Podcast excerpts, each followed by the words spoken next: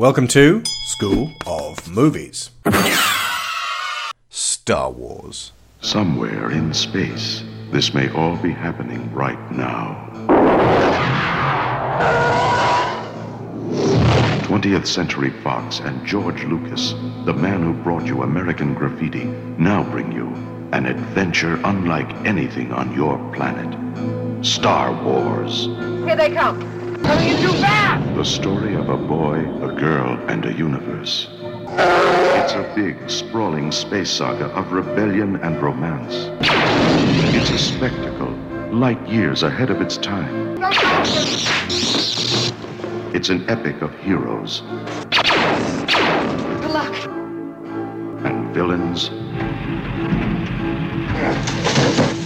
and aliens from a thousand worlds. Star Wars, a billion years in the making, and it's coming to your galaxy this summer.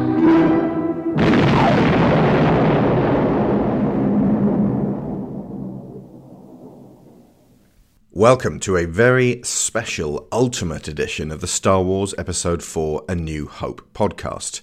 This is a mix of the original show we put out in 2010 before Digital Gonzo developed into the more in depth discussion show it became, along with sections of the commentary we recorded in early 2015, five years later. My guests for this Ultimate Edition include Neil Taylor of The Kid Dog on YouTube, James Batchelor of Bond and Beyond, and Alex Eading of the Plaid Hat Games podcast.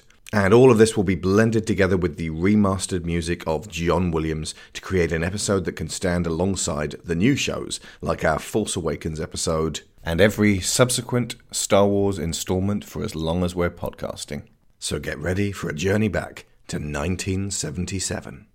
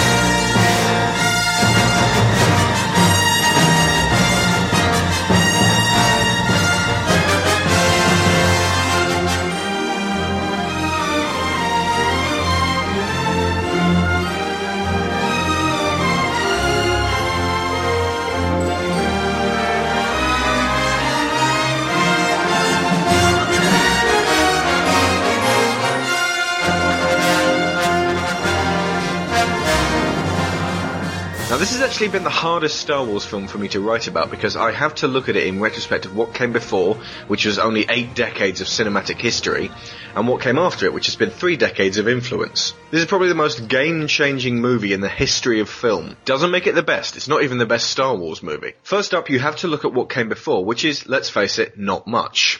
So, gentlemen, for our first exercise, could you please list for me everything significant in the realm of fantasy and sci-fi adventure on the big screen that came before Star Wars? all the old um, Ray Harryhausen stuff, like Jason and the Argonauts, Yep. uh, Clash of the Titans, etc. Oh, hang on, I think Clash of the Titans came a bit afterwards because the owl was based on R2D2. Oh, I did not know this. Flash Gordon. But we're going right back to what? Maybe 40s there? 50s? Yep, Buck Rogers. So, Were the Star Trek films before or Oh, after? after, after. After. as a result of. I think we were uh, at the limit of our knowledge on that one. Okay, now list everything that's come in the past 33 years in the realm of fantasy and sci-fi adventure on the big screen. Oh Christ, Lord of the Rings, um, the Star Treks, Mm-hmm. um, Back to the Star- Future, Yep. Stargate, Yep. um, Aliens. Yep. Chronicles of Narnia, Mummy, the Mummy Returns. I count those as um, fantasies. Um, I don't know. we're inspired somewhat more by Indiana Jones, ah, yes, of course. Gremlins, Ghostbusters. Pirates Ro- of the Caribbean. Yep. Robocop, Predator, Willow, Jurassic Park, Pixar. Was The fifth- Blade Runner? Blade Runner was after, wasn't it? It was. Yep. There you go. Fifth Element, Min- inspired Minority by Report. Blade Runner. Harry Potter, Spider-Man, Hellboy, Iron Man, Avatar, uh, and not to mention the original and remake series of Battlestar Galactica, and of course Firefly and Serenity, all unarguably influenced by Star Wars. Well, Star Wars is the one that brought it to the, uh, I'm going to say a horrible word now, mass market. It had the mass market appeal. It appealed to everyone, where, like you said, with 2001, A Space, uh, Space Odyssey, that was sort of highbrow, high-thinking cinema. You know, that's Stanley Kubrick, but here you had Star Wars that was for the masses, for the, for everybody, and it was easy and simple to follow. Also, America at the time in '77 were miserable because they'd just finished Vietnam, they'd just fin- Watergate, they'd had they'd been betrayed. You know, they were down in the dumps. They needed something huge and massive. It's the reason why. I mean, it's one of the reasons why Lord of the Rings was so absolutely huge in 2001 because everyone wanted to take their mind off of September 11th. Yeah. Seriously, it's it's uh, people just wanted to lose themselves in a world where they weren't terrified. Yeah, basically, Star Wars hit at exactly the right time because we were just about to hit the 80s when everything became technological and and again its influence spread out throughout that. How much do you guys know about the actual production on this one and the, all of the different iterations that it went through and the, the the mad ideas that were bursting out of George's head before they got channeled into something a bit more workable? I know, I know snippets. I know, like you know, what's it? Luke's name was originally Star Killer, um, and originally, uh, yeah, like Obi Wan killed Luke's father, and there were there were some like drastic changes. If you listen to George talking about it, he, he seems to talk as if he had this plan all along. But then he talks about how he made changes, and then it becomes apparent that he's not even sure at what point he decided certain things were going to be. And um, he's- he's a little bit confused by three decades worth of rewrites. It's interesting because he starts off saying, "Oh, it was going to be this this one huge film," and then he had to cut it down into just one film. But then he wanted to make some sequels to it. But then he decided it was going to be six films.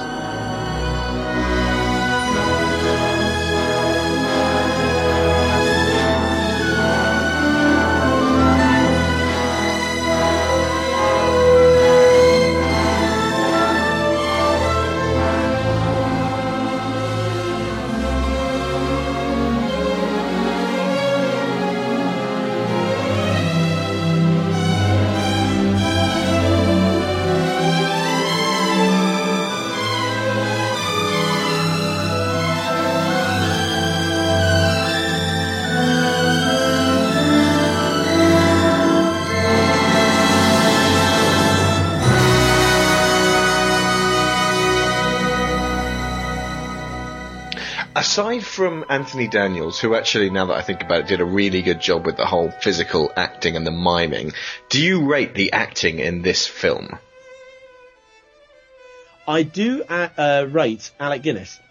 I, I- I like, I, and there's one key moment where I think, actually, yeah, you are out acting anyone here. It's the moment when uh, Luke says uh, he's looking for an Obi Wan Kenobi, and Alec Guinness's eyes just glaze over. He's Obi Wan, and you can see he's looking in distance. And it's like he's remembering now.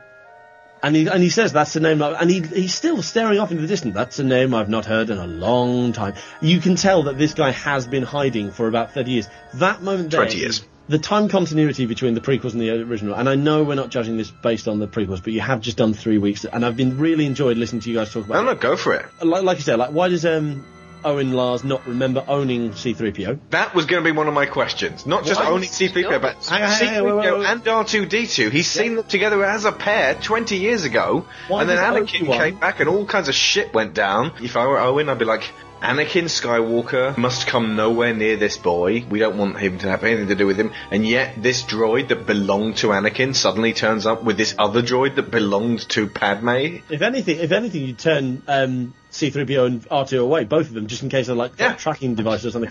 Why? Okay, to carry on. Why does Obi Wan not recognize R2 when he slags him off for the first 15 minutes of Revenge of the Sith? Hmm. You'd remember that.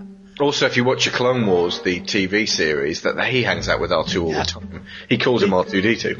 The big one that really bothered me is um, Grand Moff Tarkin talking to Darth Vader.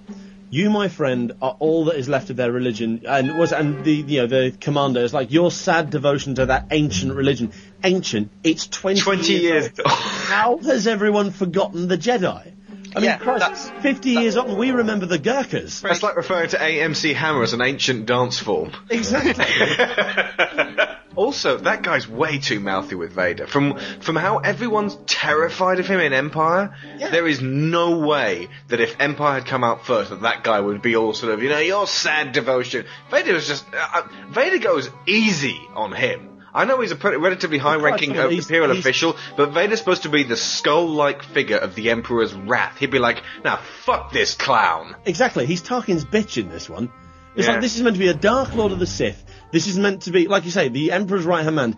This man is meant to be second to no one. He is the Emperor's apprentice, and he's basically wandering around like some great bodyguard. Did you notice that in this film, and only this film, Darth Vader has red eyes? Yeah.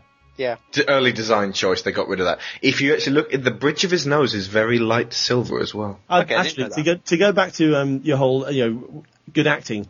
At the very start, the whole attack on the Tantive Four, Darth Vader genuinely looks like the sort of guy who's pissed off with everything that life's given him. He really doesn't give a shit. He's ma- it really makes me appreciate how much of a badass Darth Vader is. I mean, when I first when I first watched Star Wars.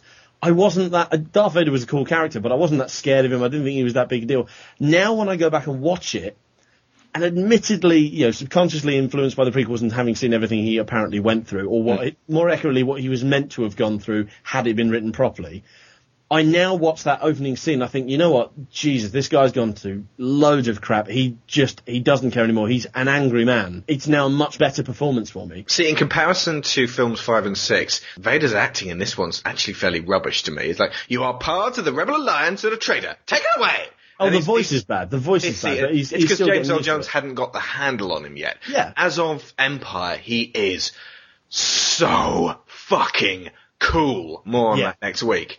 But there's just this sort of rumbling menace in his voice. In this, he's like, there'll be no one to stop us this time. And he's, he's very kind of, you know, yes, I shall twirl my moustache. I mean, he's menacing, but he's, he's a shadow of what he's about to become. I I don't know, if Vader had turned up in the prequels and been like this, I'd have been like, well, I suppose it kind of fits in with Star Wars, but it's missing the character. Yeah. Yeah, but at least he wasn't a whiny bitch in this one. Oh hell no, he's still a thousand times better than Anakin. I actually don't rate a lot of the uh, acting in this. It seems like everybody's just getting to know their parts, and it wasn't until Empire that they really embodied them. Everybody's serious and sells each ridiculous scenario very well, but the delivery is occasionally atrocious and mired down by poor ADR. I think 98% of the lines in this film had to be re-recorded in a studio.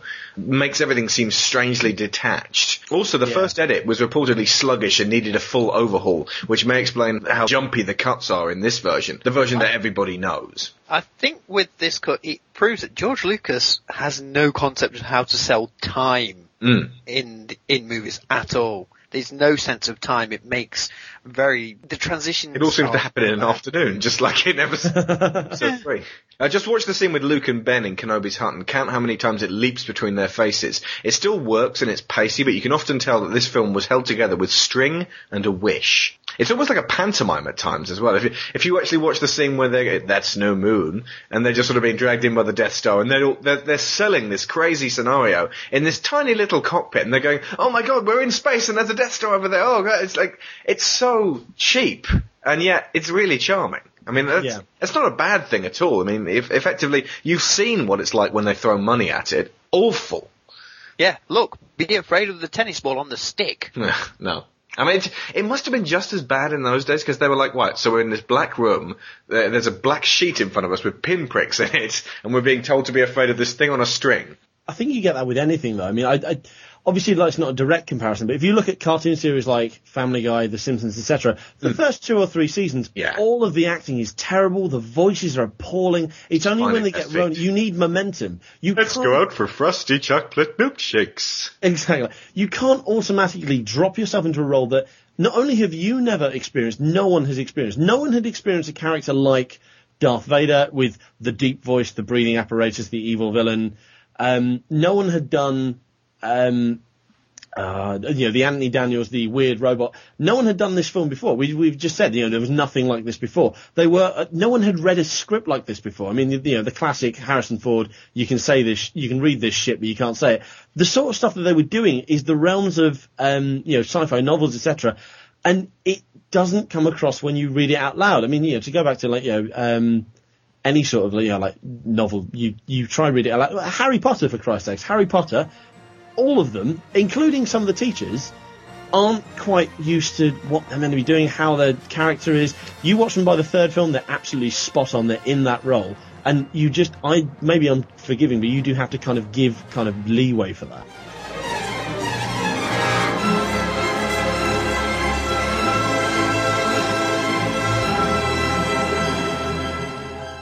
for the longest time, I had always seen Star Wars on the TV, and I know it's slightly dated, but seeing the re-release in the cinema and getting to see this scene, I really got to understand the whole. Oh God! And here it goes, the Star Destroyer going over. It's so gorgeous. I mean, like top three most iconic moments in cinema history. It's it's strange. It's one of those moments I'd also say that only really works if you have either a big enough screen or you do see it at the cinema. Hmm. Because you have to feel like it's going over your head and it's dwarfing. Yeah. Uh, the other one I would also say is from Independence Day, the reveal of the ship, the first reveal. that Oh, and it by- just kept coming. Yes. yeah. Also, model work. Oh, because th- th- I mean, this is the team that gave us uh, ILM because Yeah. it wasn't ILM during this; it was only after. Yeah.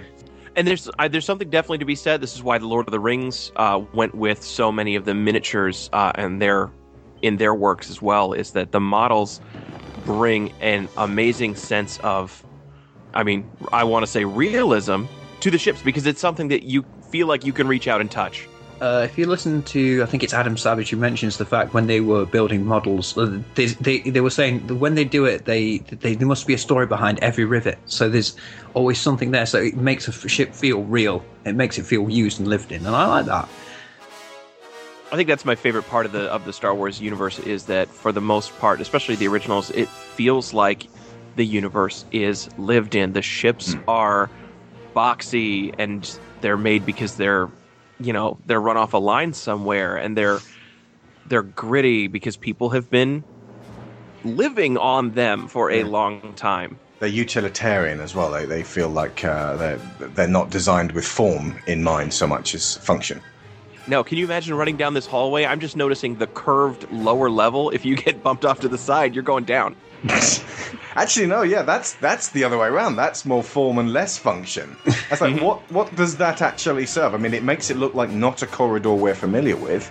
every time I watch these Blu-rays, I'm still blown away by the detail mm. that they pick up from you know the original film that they then had to upgrade and update and get all of this picture out of. Just the way that the way that light shines off of Vader's face mask right here, the way that the light hits his glove versus his mask, the way that the light is bouncing off of this rebel trooper who he's choking uh, it all is so sharp, so crisp, so clear. I wonder what it was like in the original theatrical release because Yeah. I, I don't think that they could have gotten clarity like this.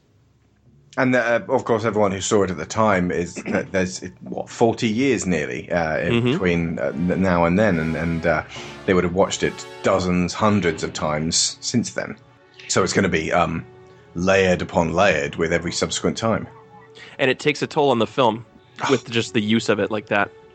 R two and three PO have never been so um, Grimy. grimy. No, I, I- Exactly. I, I mean, in this film, uh, in terms of like powerful protagonists, they were kind of there in Empire and Jedi, but this is their film. Yeah. This is their time to shine, and unless there is a uh, fingers crossed, hopefully Pixar Droids movie, this is going to remain their sort of like their peak. They don't actually call it Tatooine in this first film. They don't even mention Tatooine until the end of Empire, where it's meet you at the rendezvous point at Tatooine. I love, love, love the contrasts of lots of black and lots of white in this film.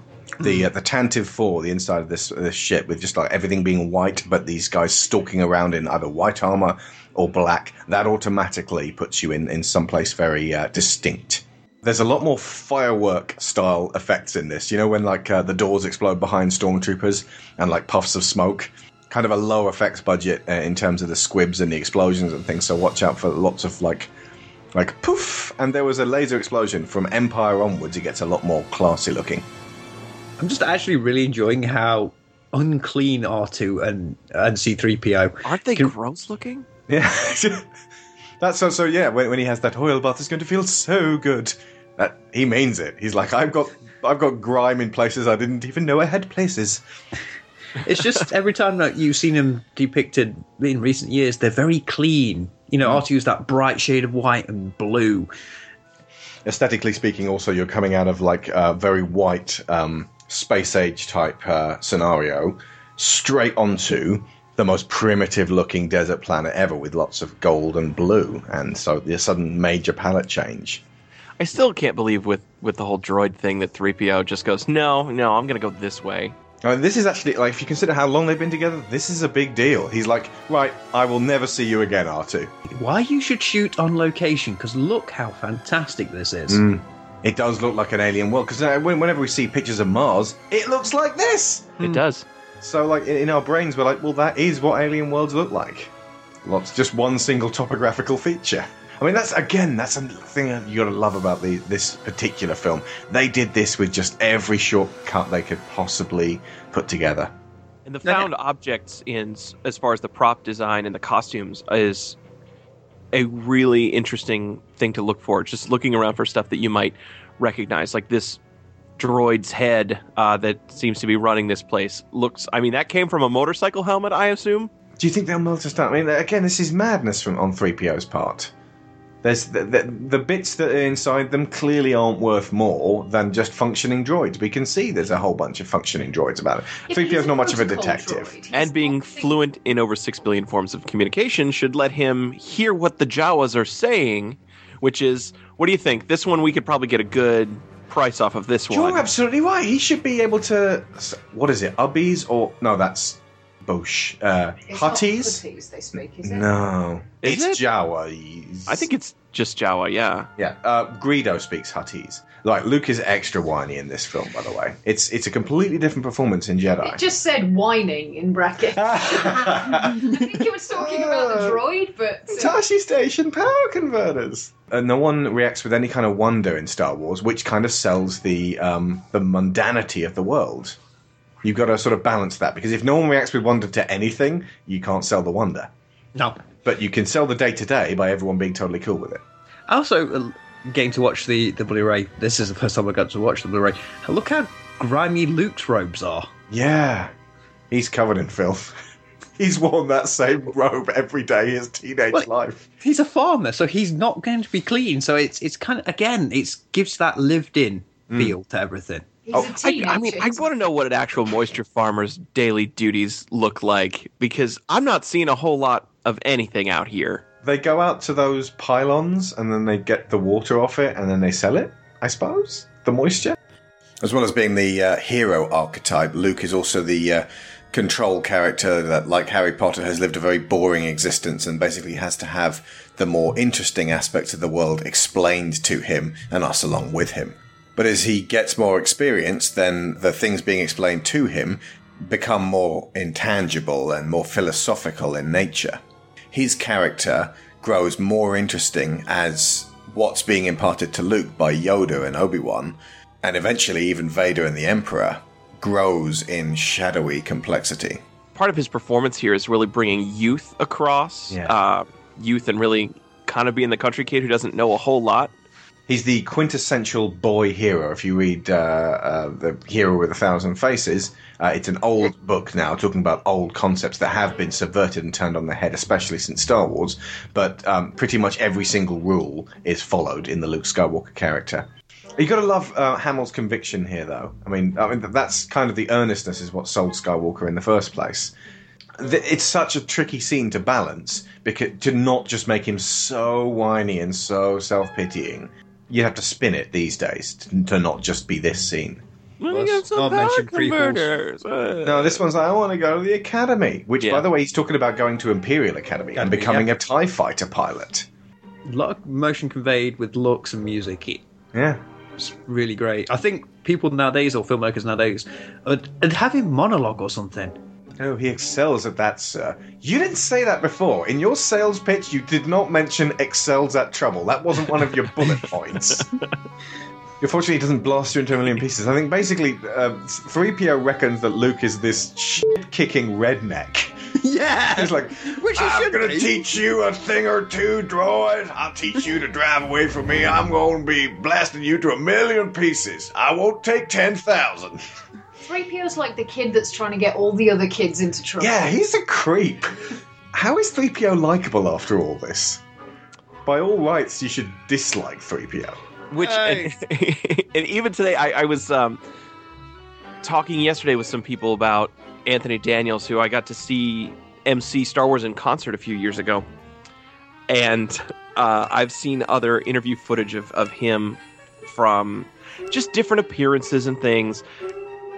And do not hand that man a microphone if you don't have much time to spend on whatever you're doing. 'cause he will talk. He seems like a very genuine guy, but he will he will not stop talking. I do love the fact that he has stayed with Star Wars, though. He could have done an Alec Guinness years hmm. ago and gone, I don't want anything to do with this. Can I just say the way I, Alec Guinness is walking over there is either really rocky or he's had a few. it, it might just be both, Neil. Whoa. a little too much blue milk for me. You there. How strange, an unconscious boy. Come down. I got some blue milk for you. Oh, you're a droid.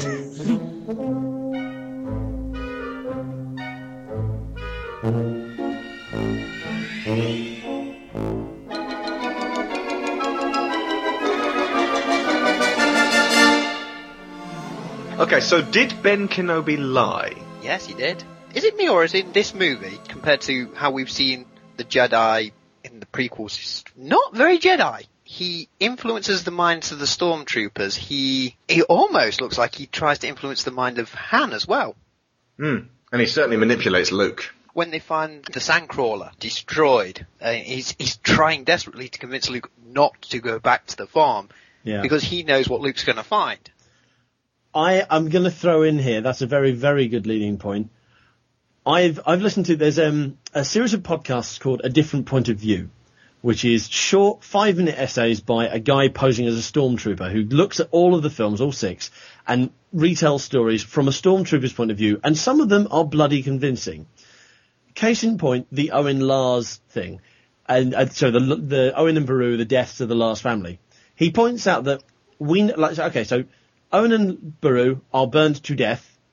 The worst deaths in the entire trilogy. No one else gets left as a smouldering skeleton.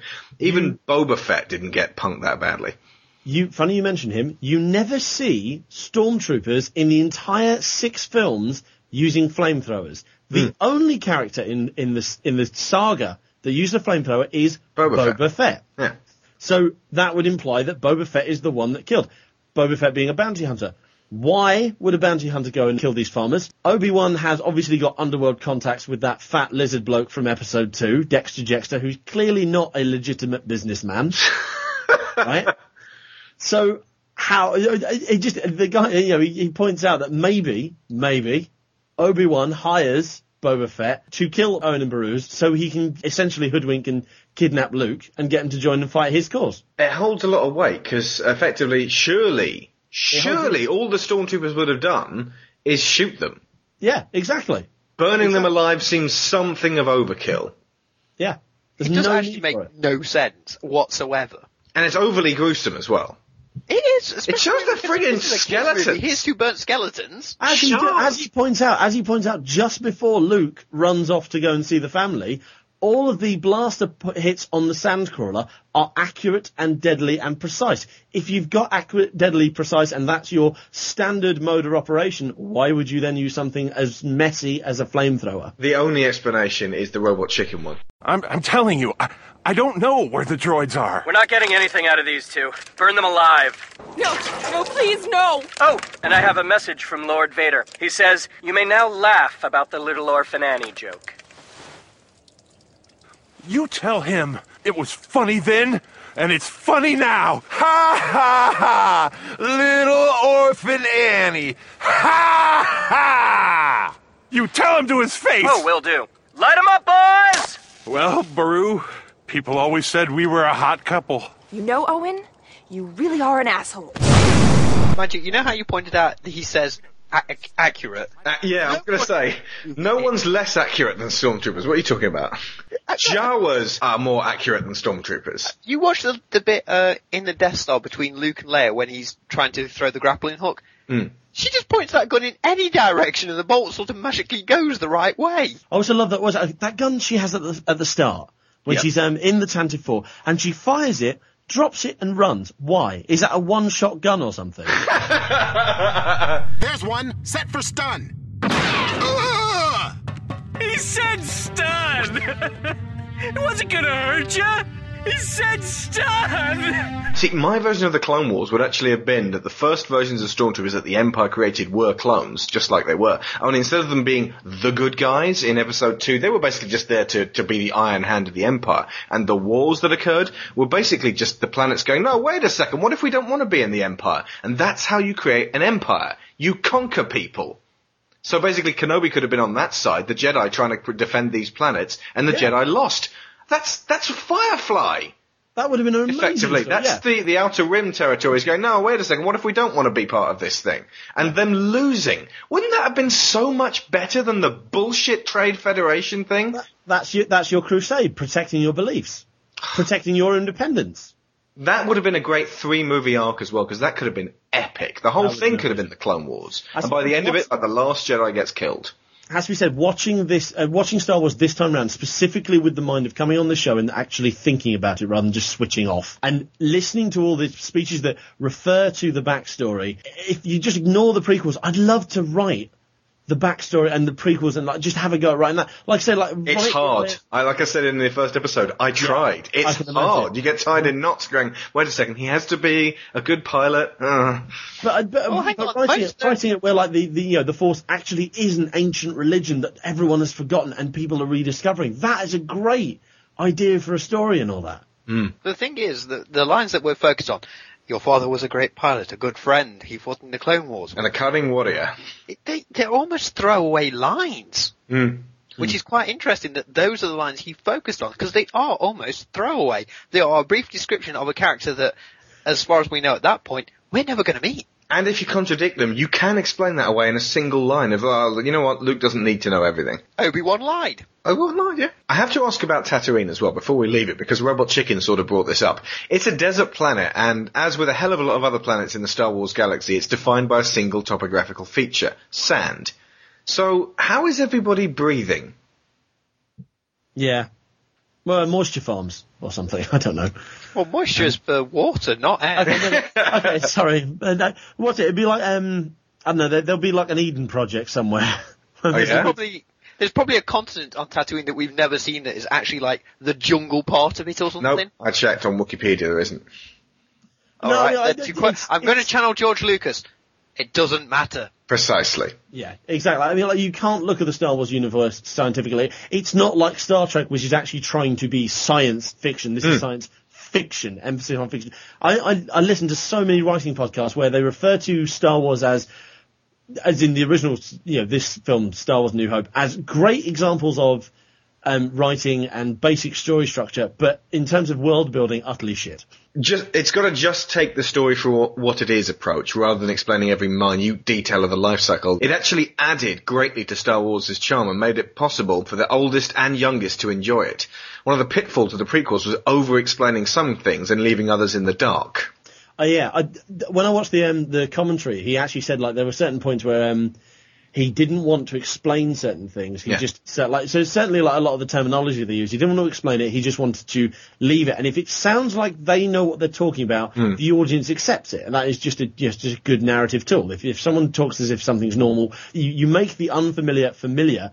By making the characters talk about it as if it's real, not worry about, not question everything. Hmm. It's not like those um, sci-fi or fantasy films where you have a character that's like us and needs to be gu- the Harry Hold Potter. That, everything, yeah. exactly. The Harry Potter that needs to have everything explained to him so that we get it explained to us. He just went for it so that um, the audience is just you know along for the ride and accepts the world as it is.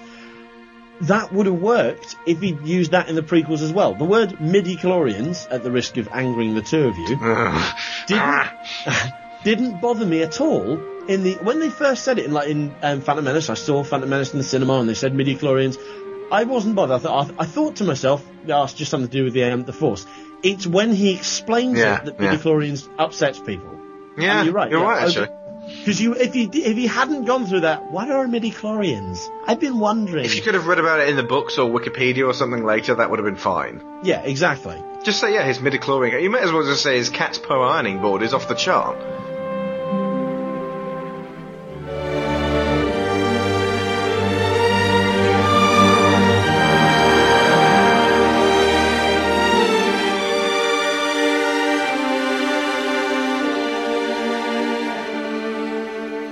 Okay, right. This is the big divider, the special editions. For each of the original trilogy, we're going to look at the changes that have occurred over the years to the different editions. There are three significant cuts which we'll call 77, 97 and 04 for clarity. The 77 cuts are the original trilogy we know and love. Greedo shoots first, there's someone else playing a holographic Palpatine in Empire, and Sebastian Shaw plays Ghost Anakin.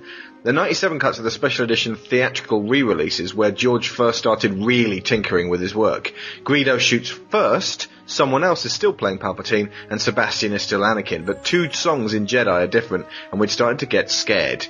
The 04 cuts are the DVD releases.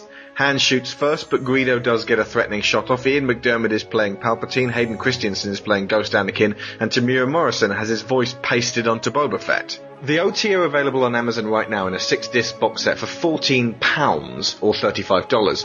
You want to be looking for the one with the blue cover with Vader fighting Luke on it. That will give you the 04 DVD cut along with the bonus discs featuring the original 77 non-special editions in non-anamorphic widescreen. To clarify, non-anamorphic means if you stick it on a decent HD TV widescreen, it'll appear as like a little box surrounded by a sea of black. That was good. That was good fun watching that on a 22-inch monitor halfway across my room in the middle of the night, and I've got this tiny little box. Yeah. I actually really like the 04 cuts in terms of, of how good they make the films look.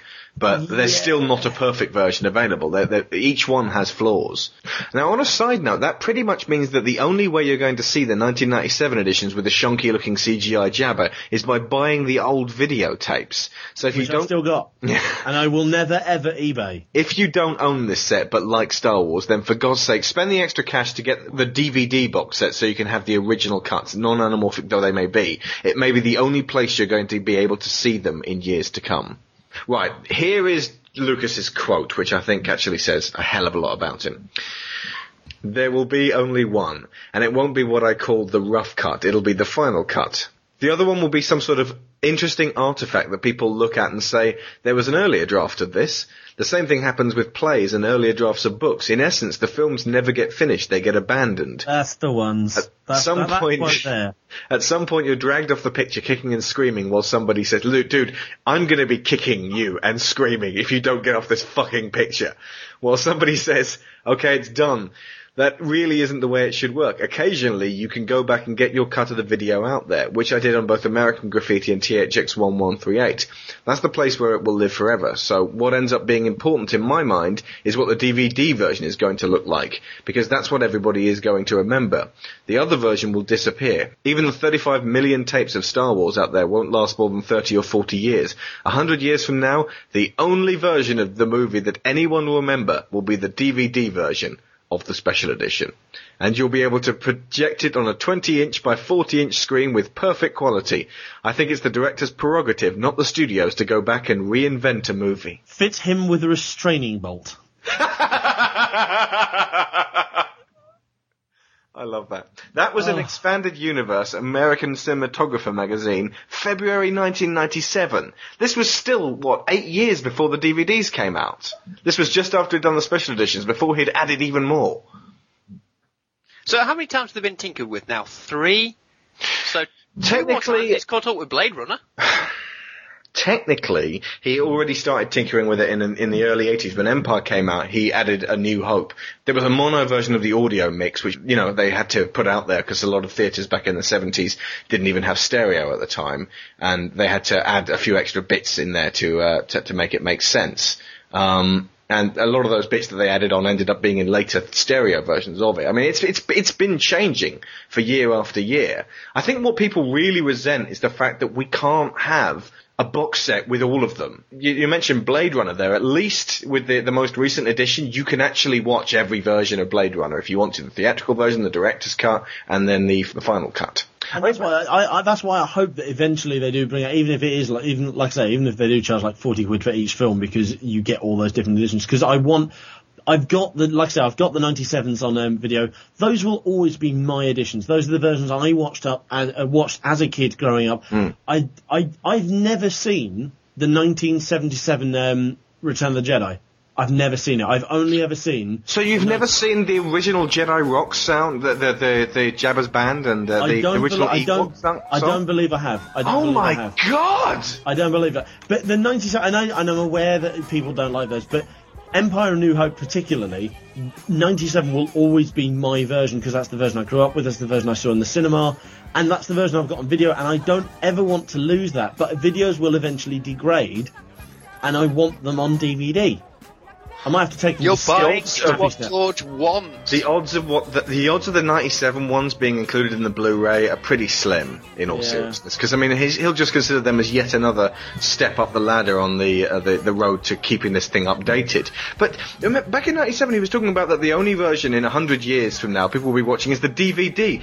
But what less than 13 years afterwards, we're already going. When are the friggin' Blu-rays coming out? I mean, it's they've been out since 2006. He's well late with this one, and you know he's not even considered higher definitions. And you know, post Blu-ray in 100 years' time, people won't be watching Blu-rays. They'll be watching it in some sort of incredible holographic format. I don't know.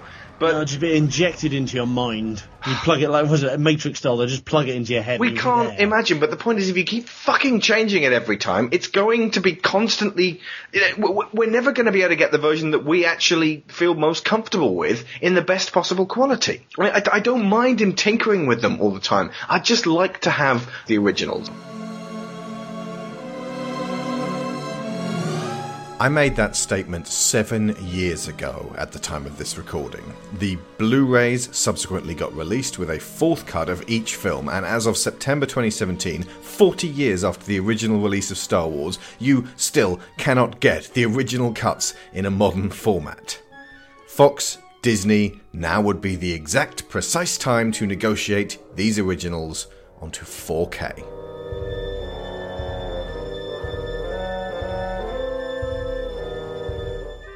I have a list here of all the changes made for the special 97 edition of A New Hope, plus the new editions for the 04 edition. We can chew through them and discuss because I actually think it's not such a clear case of black and white. Change is bad, keep these movies the same, that a lot of Star Wars fans echo. I think there's shades of grey and things that really are quite good about the special editions, but also times when George and company went too far. Let's see where you guys stand on this one. Picture quality and sound quality, first up. Yeah, I mean, you could argue that it's more charming hearing the original mix, and yeah, it's kind of, it's also, you know, really great to listen to records, but at the same time, if you can listen to it with like really polished up and enhanced audio, as long as they don't make any botched up mix situations, it's, I mean, the sound of the 04 versions is absolutely phenomenally good, and they've really polished it up, and And even like what's it like the fact they um, re-recorded elements of the score for the '97 and 4 edition. Like when you watch that opening crawl, and John Williams' amazing, majestic theme is quite.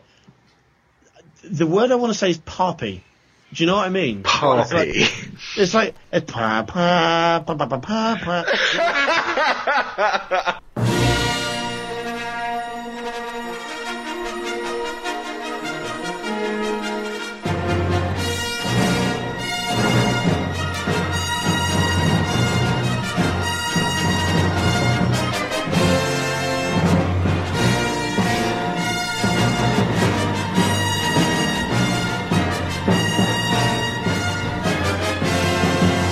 Whereas this is the updated version.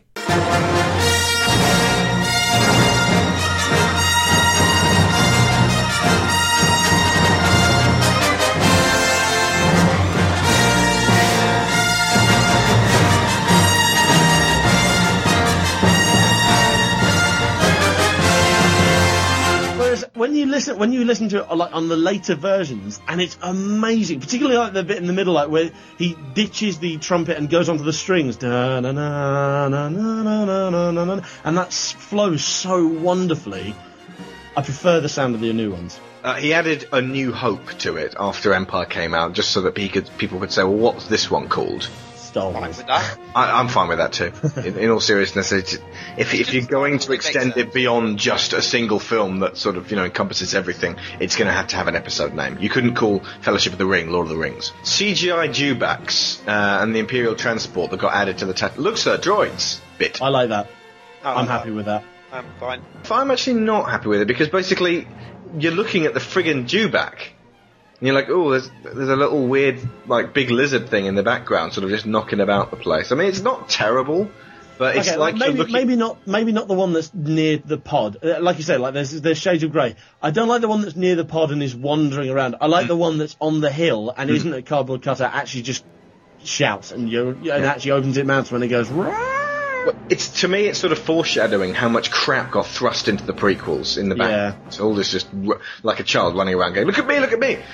Um, the scene with uh, R2D2 just about to get caught by Jawas, they add a new Tatooine skyline in there. I mean, little subtle things you probably wouldn't remember. That I don't mind. The uh, no- no the problem. new sandcrawler sequence where it's much closer up and it looks absolutely huge with a very Like blue that. sky. That's That great because it Great. it makes it look huge again, which I actually actually think is good. Um, the krayt dragon call, uh, even the '97 version, it's the it's the old sound effect, but then they added a new sort of. I don't know. Is that good? Is that bad? I'm going to sound ignorant. When on earth do you hear the krayt When? Obi Wan Kenobi tries to scare off the Sand People, Oh, that. I want to see one of the Sand People going. Well, that's not a cl- krayt dragon. That's clearly just an old man in, in, a, in a brown coat who's got a very loud voice. Let's go kick his ass.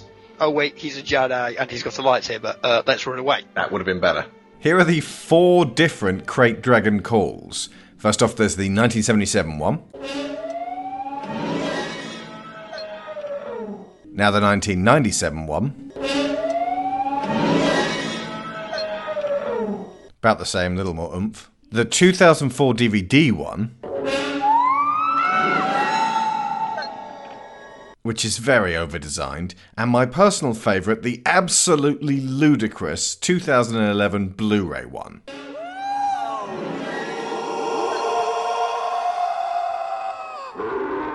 That's just a guy going, ooh!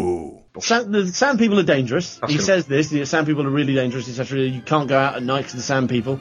And um, when he when he says, "Oh, it might be sand people," come on, let's go have a look. Why? It is a bit more Enid Blyton and less kind of we had to live with the daily hell of possible Sand People raids.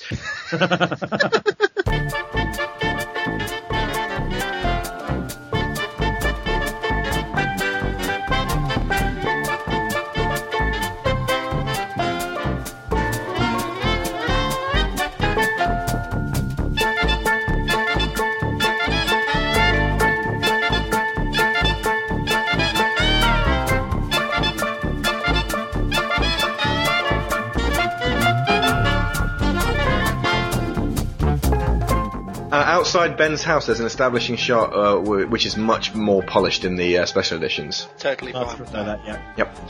Mos Eisley. Now, this is where, for me, it comes crashing down. It starts off with Womp Rats just jigging about in the foreground. Then, when they actually go into Mos Eisley, it pulls back and it shows you the whole of this giant CGI Mos Eisley. Then there's a someone on a swoop and it flies past a Ronto, which throws a G- CGI Jawa off. And then when they're in the crowded street, loads of people are walking past and there's all like like crazy dinosaurs and things. And the out the, actually this is only a tiny something you wouldn't even notice, but the Outrider, which is Dash Rendar's ship from Shadows of the Empire, actually flies off around that point. Who Uh, is it? Yeah. I'm gonna, have to, I'm gonna have to look for that. I've only just read Shadows of the Empire like a month ago. More precisely in general, I mean, it's it's obvious that when they filmed it, they were like really pushed for time and money, and they were sort of throwing it together, and they put a bunch of weird like Muppet heads on things, and most of the people walking through the street are just regular like people, and it it just looks kind of cheap and shoddy in the '77 version, but it looks you know it's it's passable, but in the, maybe I buy too much into what George says, but I like. I didn't mind. So I'm, uh, like's a bit too strong. I didn't mind the Mos Eisley because I could see what he was trying to achieve. He's trying to achieve. Look, this is a spaceport that is always busy, Mm. and I saw what he was trying to do. Mm. And it doesn't go to the ridiculous levels of things happening like the prequels, where you just don't know what you're actually going to be looking at. again, it's it's less subtle for me, and so you know, it's not like you're going to miss this one. It's like bloody obvious that they've that they've added new stuff to it. It's basically it's when the effects suddenly change to things you know they weren't capable of back in '77. You're like, okay, and you, it pushes you out of the picture a bit. I mean, that that could have been maybe slyly added in a little more. I don't Hmm. There was too much over the topness. That's my problem with the whole when we hit Mos Eisley. I don't mind the fact adding more people, making it look busier, but it's when you Yeah. start adding in the creatures that's Yeah. where it gets. falls And all down. the sort of the, the Jawa flying off the wrong turn. Yeah, the Jawa. If they Well, just used um, it makes sense. To yeah, composite extra stormtroopers and stuff. Yeah, make the streets as more say, crowded. If, Just don't if it was just crap. people walking past and not actually being the centre of attention, it would have Mm. been fine. Yeah. Now let us return to Ben Kenobi.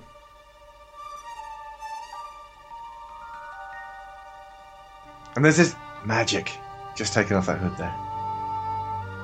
Yeah, the music cue. He definitely got old quick as well. Because what? How old's Luke Well, I here? mean, Luke Eighteen. was a baby when he handed him off. Yeah, this is uh, I think Luke's 19. Yeah, so this is nearly 20 years later. Yeah. A lot of the crew in the London studios, uh, right in London, right? Am I losing my Yeah, mind? yeah, well, Pinewood. yeah. Uh, Pinewood for the Death Star. Yeah. while they were making this film, this is going to be garbage. Why are we here? So that was an attitude that you've got to contend with, and the performances we're getting out of these main actors Yeah. Yeah, is even better, I think, considering the way that the crew and the, uh, the rest, of, a lot of the cast felt about it. Yeah. Imagine being there on set and they're like, "Oh, what's this thing? A Death Star or something? I don't know. It's just a it's a ball on a stick." Yeah, he wasn't the only American director to face that sort of uh, problem from British crews. Uh, James Cameron also ran into it during Aliens as well. Yeah. George was still pretty young at that point too. Yeah. So even though he'd had a little bit of work under his belt, they were. He'd done American Graffiti by this point. Yeah. I believe so. Yes. But it was probably not the sort of thing that the uh, the British roadies would have seen, and so uh, the um, he, he didn't earn their respect possibly until Empire came along. Maybe that maybe that's why Empire's so good because everyone was like, right, Star Wars is kind of important. Let's make this one good. Mm.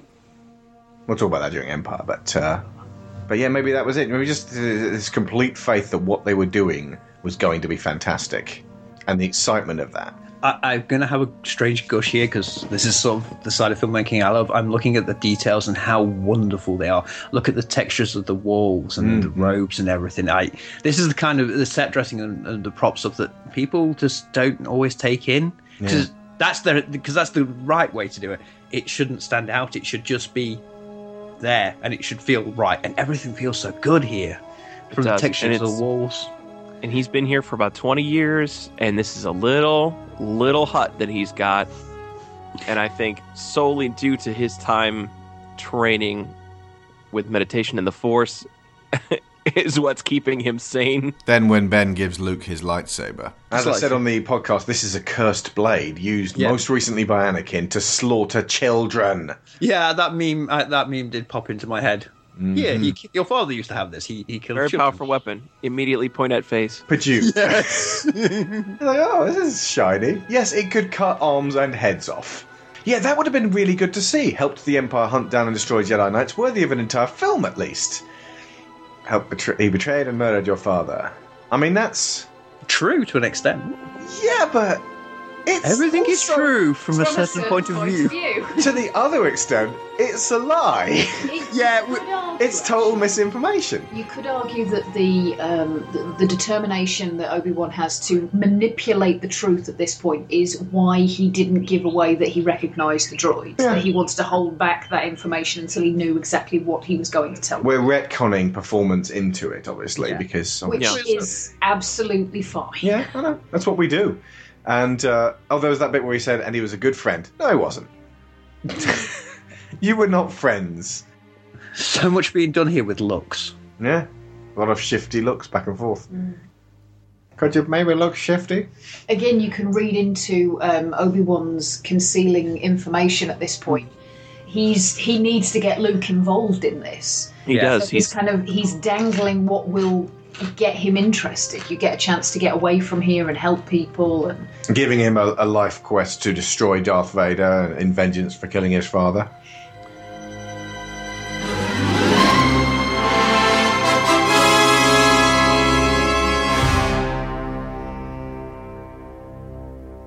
But revenge and is we're the way of coming the right Jedi. up on the Owen and Beru scene. Oh And yeah, this is something one of my friends pointed out most fairly graphic. recently and said Star Wars is a broken movie. What's the matter with you? And I, I've just got ideas all in my head. Death Stop, totally crewed by British actors. These guys are all like uh, Hammer Horror alumni, aren't they? Yes, You look at them. and, because uh, obviously Pinewood, and who's just walked into the room playing. they've all argued about what's to be done about this Count Dracula. and then Van And Helsing. walked in. Dooku turns up immediately. Uh, you were saying? What's I- that enormous black ball in the middle of the table? Is there fruit in it? What? so I always thought that they had strepsils on their uh, their breasts. it was like, what I was just it's like thinking. my throat's getting a bit parched. I'm going to need a lozenge. I'm, I should imagine that's something to do with rank or the medal. it is. It's their military. It's their military rank. I I do not understand the color coding, but I well, know that, that, guy's a Moff. That guy's another Moff. That guy in the white's a grand Moff. I only know that because I'm a geek, not because of the chest plate. Yeah. Actually, that guy in the white is the only guy who wears a white Imperial uniform in the whole series. I, yeah, he might be like uh, like the same sort of rank as uh, Admiral Thrawn, who also wore white.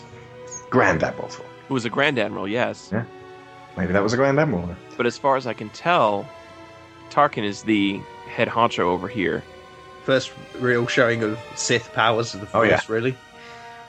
The the, uh, the the very important there to make it seem like the bad stuff's happening. I also wonder what what sort of relationship has gone on between Tarkin and Vader here, where you know Tarkin snaps at them, you know, Vader, and and Vader actually backs off because you know the, the only other person that would probably engender that oof, respect would have been the Emperor. Yeah. I think it's almost like at, around about this period, the Emperor's like, we got to step up this Vader thing. People are beginning to think he's a bit of a joke. Vader, I give you permission to kill whomsoever you wish. And then suddenly, because Vader's doing that, the Imperial Navy all step up their game because they're terrified he might kill them. No, I think you could um, you could see it that at this point Vader is kind of like the, the prince of the Empire rather than directly involved in the military. Yeah. Yeah. Hmm. He's the Emperor's um, apprentice, isn't he? yeah, You Killed Captain Needa? Do you know how long it takes Vader to train a captain in the Imperial Navy? Do you know how much credits we've sunk into Captain Needa? And you Here it just comes. Yes, I did. I was trying to frighten everyone. Well, it worked. yeah, lots of death here. So here we go, burnt out. Yeah, you were talking about Star Wars being broken. Is this like? The- Um, there's one of my friends was saying that this moment where he sees Beru and Owen, um, and all of a sudden it's okay to just leave town, which is a very let's, let's not tie up their affairs, shall we? Or talk to the insurance people. Let's just get the hell out of here. Well, you could take that as oh, oof. So gruesome. What happened? Oh, that's Did nasty. the stormtroopers actually, like in Robot Chicken, cover them in gasoline and set them on fire? Did they blast them to pieces? Uh, the theory I've heard, which does make sense, is because obviously Tatooine's so so large a planet to cover that they hired bounty hunters. And who it was Boba Fett who just used his flamethrower. yeah. Ooh, that's gruesome. But at least he didn't hire another bounty hunter that hired another bounty hunter that Yes. hired a robot that hired two centipedes. And then Luke's going off on a convoluted 1930s detective pulp novel story to try and find out who is Sifo Dyas. We never find out! Anyway, enough. Also, again, textures, the walls just black and Dr. Ball! If you've no idea who Dr. Ball is, uh, then you need to watch Robot Chicken Star Wars 2 because it's one of the most loving, ridiculous, and memorable Star Wars parodies out there. It's brilliant. dramatic panning. I mean, that's so gruesome to immediately follow the uh, the the burnt corpses of uh, uh, so two actors we've already been like seen interacting and been you know being affectionate with each other, and they're dead, and now we bring in this needle bot. That would not fit into a U these days, and the BBFC was smoking crack. Just think about it, that that last scene again where we are talking about Doctor Ball and whatnot. Um, Darth Vader is torturing his own daughter. Yep. Yeah, I mean, it, it doesn't really bear thinking about, Oh. but you know, uh, I, I kind of like the the I don't like it, but I far prefer the this is going to be horrible, and then they cut away, as opposed to ramming your face in at Game of Thrones. Saw. Yeah. It's the, the oldest cliche is you will always think of something far scarier with your mind than they can show you. Loving the the look looking at the stormtroopers, they're so grimy as well. Yeah. Well, they're, they're sand troopers. They're more sand now than man. Past 20 years, Jedi's have tried to be lay, lay low. Has no one explained how you lay low to Obi-Wan Kenobi? Like walk into a bar, chop someone's hand off with a lightsaber. Yeah. Let me explain to you the meaning of the words low. Low profile. then again, you're standing next to a Wookiee. Yeah, I Pretty mean, low profile. I suppose you kind of had to see what a lightsaber could do at that point. That is a pretty man right there. Yes, it is. Who are we talking about? Oh, I you forgot. mean a young Harrison Ford? I lost myself in his eyes. See, it's very important that Harris, that uh, yeah, Harrison Ford and uh, Han Solo himself don't give a f- about what's going on, because Luke's so earnest that you like you juxtapose that with Han, and suddenly you have got this really great dynamic going on because you can sort of you can push the uh, the story forward with that kind of like gung ho hero attitude, and then you can have the older sort of like I've been around the block attitude also sort of following him around. It's the Peter Venkman, it's the uh, Tony Stark, it's the people who don't like to be so wide eyed versus Ray and Steve. It's hard. I, because want to know what's good going through his head because he just got offered a much larger price than he was even. Yeah, he may as well just go. But at the same time, if I was a smuggler, I'd be going, I don't know how on Yeah, the level this seems a bit is. too good to be true. And you also look like a Jedi, sir. Yeah, I think he's. Mind you, bear in mind at this point he is in the hole se- severely to, to Jabba. Yeah, he, he needs needs the money. And he's done a few dodgy deals in his time, and he's thinking, well, maybe a Jedi won't rip me off. Just that, that the Manly chest. But no, it's the poise, it's the position of him. He's got his leg up, and he's like, I don't have it with me. And but it's that just not giving Greedo the power in this situation, even though he's gloating. I love the prop. I love the prop gun. Mm, the blast tech. It's modelled on a broom handle Mauser.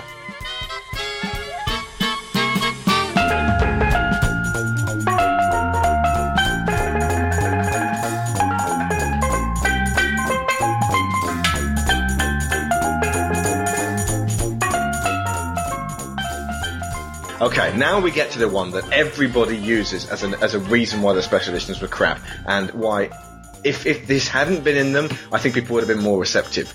Fucking Greedo shoots first. Thank you. We're the Cantina Band. If you have any requests, shout them out. Play that same song. All right, same song. Here we go. Okay, now there is a reason why Greedo shot first. Because Lucas wanted to establish Han Solo as a roguish kind of guy, but a stand-up guy, and he only shoots when he's shot at. He somehow managed to get the character of Greedo, who never shot at all, to fire a laser blast at Han, and in retaliation, Han, who was getting his gun ready at the time, shoots him in a kind of, well, if you're going to shoot me, I'm going to defend myself kind of way.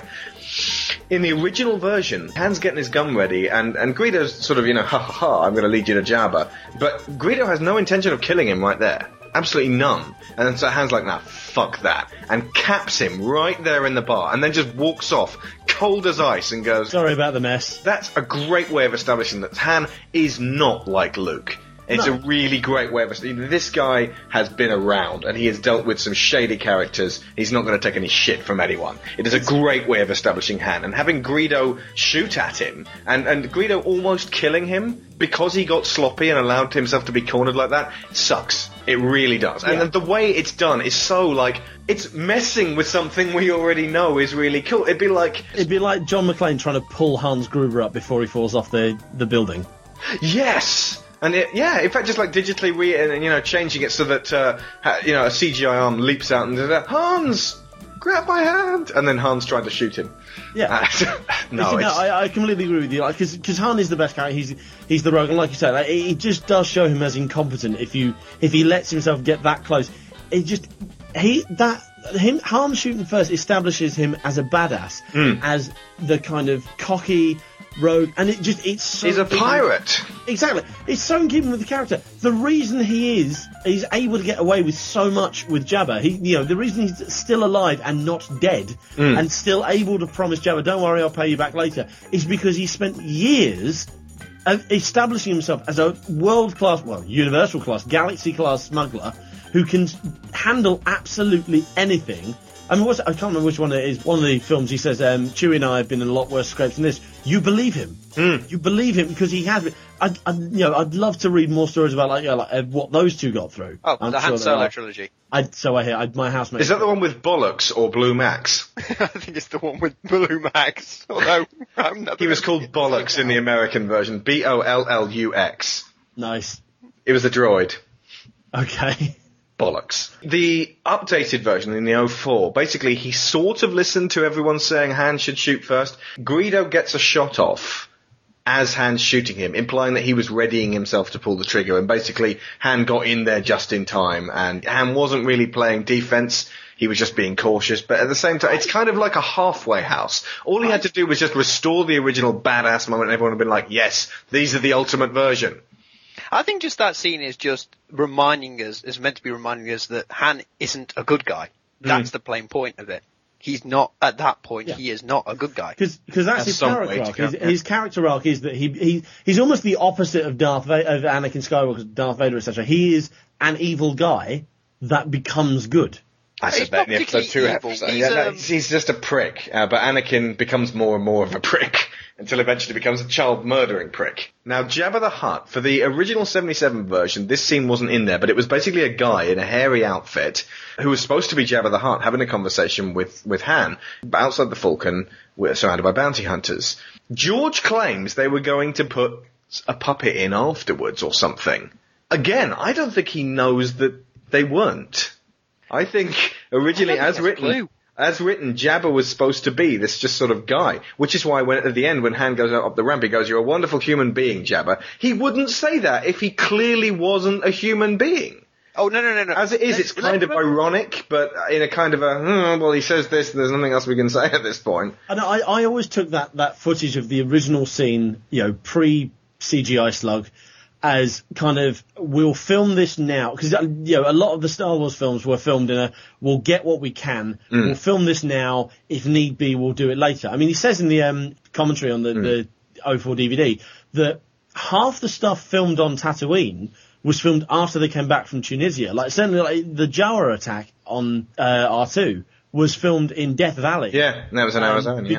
In Arizona because they couldn't do it in Tunisia because R2 wouldn't move across the sand, etc. Likewise, I think he honestly thought he had that time, or someone would have said, "Well, we've got the time. We'll film this now, and if need be, we'll redo it." Then why did he say you're a wonderful human being? Because in the original gra- in the original draft, maybe it was a human being, or maybe he was trying to be ironic or whatever. Maybe he was more humanoid in the original. Or maybe it's just Han being insulting. Okay, but everything points to it being the opposite, and then only having filmed him as a, a guy because Han walks around him, and they have to physically push Harrison Ford up and over, and he walks on Jabba's fucking tail. In the original, in the '97 version, the one you love so much, James, Jabba's like, oh. He does that in the 04 version. And And the it's O- really no, bad. In the 04 version, Jabba's about to hit him at that point. Really? Yeah. I've, not, I've not seen that bit. Watch it. gonna- Jabba looks like he wheels around like he's actually about to punch him. Okay. And ultimately, I've uh, in the comics, Hutts eat people, and he was quite Yes. capable of doing that. That, that- that's like well, that, that's the whole Jedi thing, wasn't it? Like when he pulls um, Leia to his face and licks his lips, he's like, he's clearly gonna, he's sizing her up for dinner. But, um, but yeah, no, I, okay, okay, I, I love my '97 versions, I, but I agreed with um, Neil earlier today that yes, the Jabba scene is pointless, and and the scene, and again, maybe I buy too much into George. I don't find the him suddenly standing up and go. I don't find that horrendous, like the him going over the thing, because I think, well, that's all they were technologically able to do, mm. and you know, better that than him just to walk through the tail. It shows that they at least thought about it. Solo! Right here, Jabba. I've Been waiting for you. Have you not? You didn't think I was gonna run, did you? Ah, my boy, there are times you disappoint me. Why haven't you paid me? And why did you have to fry poor Greedo like that, after all we've been through together? Would would this conversation not be different if he'd walked through and we'd be bitching, well, how is he just walking through the tail? I, I don't think they could actually release that film.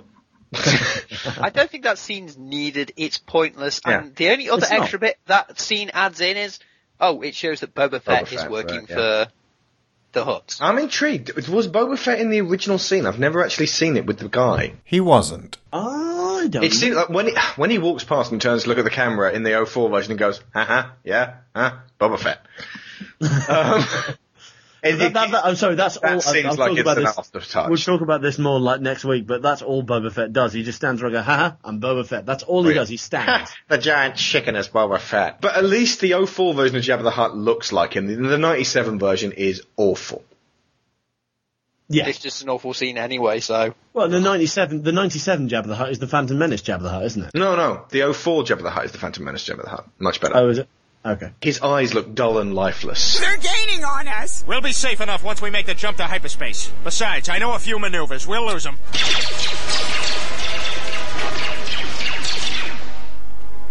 Uh, that that was your maneuver?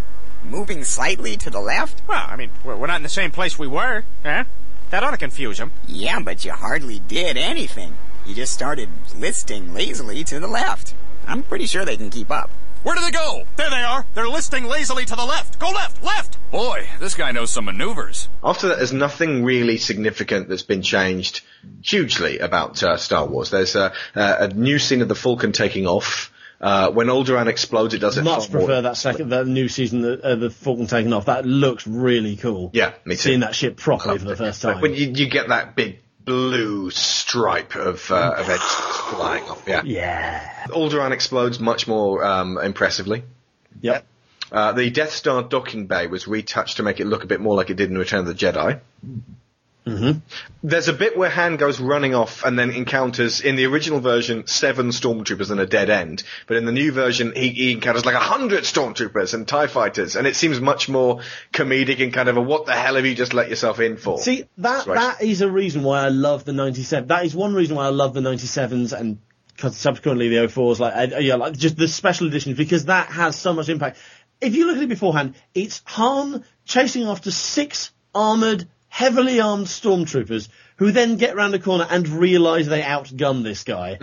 And it just and it looks stupid. Him Mm. It's kind of Three the. Stooges, isn't it? Yeah, very. It's it's, it's If they, comical. they should really be running back and forth across a corridor where, you know, between doors, like a yeah, French to the Benny to the Benny Hill thing. It's, it's it's comical, but not for the right reasons. When he runs in and he's like, "Oh my god!" ah, it runs and it's got much more impact, and it's much more in keeping with they redid it in Indiana Jones um, and Temple the Doom. Temple of Doom, where he runs after two guys up to the camera, and then you see his face and he panics and runs back, and then a hundred Gurkha guards or whatever they are just run after him. It's much much better that way round, and that's another reason why. Because there were points where the special editions did actually make more sense and had more impact. Um, I mean, the addition of additional troopers makes it feel like this is a huge. Because bear in mind, when we watch, when you watch Star Wars, they're only in a tiny, tiny portion of this huge space station. Hmm. Adding in the stormtroopers helps you feel the size of it. Like, wow, that's a whole battalion. Cha- you just walked in on a whole battalion, you know.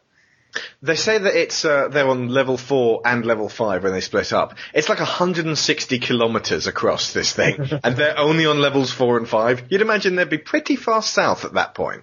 Actually, that, that brings up. Like, I don't know if you've listened to um, any of the a different point of views, but one of the first one he's um, the of the stormtroopers essays is about how everyone goes on about the um, the Death Star, Death Star escape as examples of how stormtroopers are shit shots and they can't shoot for toffee. As he accurately points out, if you've put a tracking device on a ship. You'd try and herd the people who are trying to escape onto that ship Yeah. so you can follow it. And because the Death Star is so big, you need to herd them with lots and lots of stormtroopers. Yeah, and that, that does And make it does- sense. it does I've make got to sense, listen to yeah. those. Thank you. You did. You do need to listen to them. Is it called a oh. certain point of view or a different point It's, of view? it's a different point of view. Oh, a certain point of view. Biggs was added to this one. Now that I'd read the Star Wars novelization back when I was like ten, and so you know, seven years later when I saw this and Biggs actually became a character. Um, this is one of Luke's old friends from Tatooine, but watching the 77 version, you bloody wouldn't know because he hardly refers to him at all. In fact, I think he sort of. I'm not even sure they mention him. I like, uh, he, he does get mentioned because I was. I that's the thing. I watched the '77 version and I couldn't work out why he didn't turn up because I had heard his name mentioned. He he mentions it at the start. I was like, oh, you know. that's what you said when Biggs and Tank left. Yeah, Biggs and Tank left.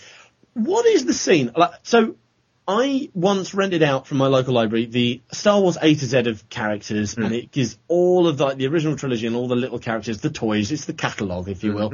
Um, that was just to keep Alex happy, Neil. I'm sorry.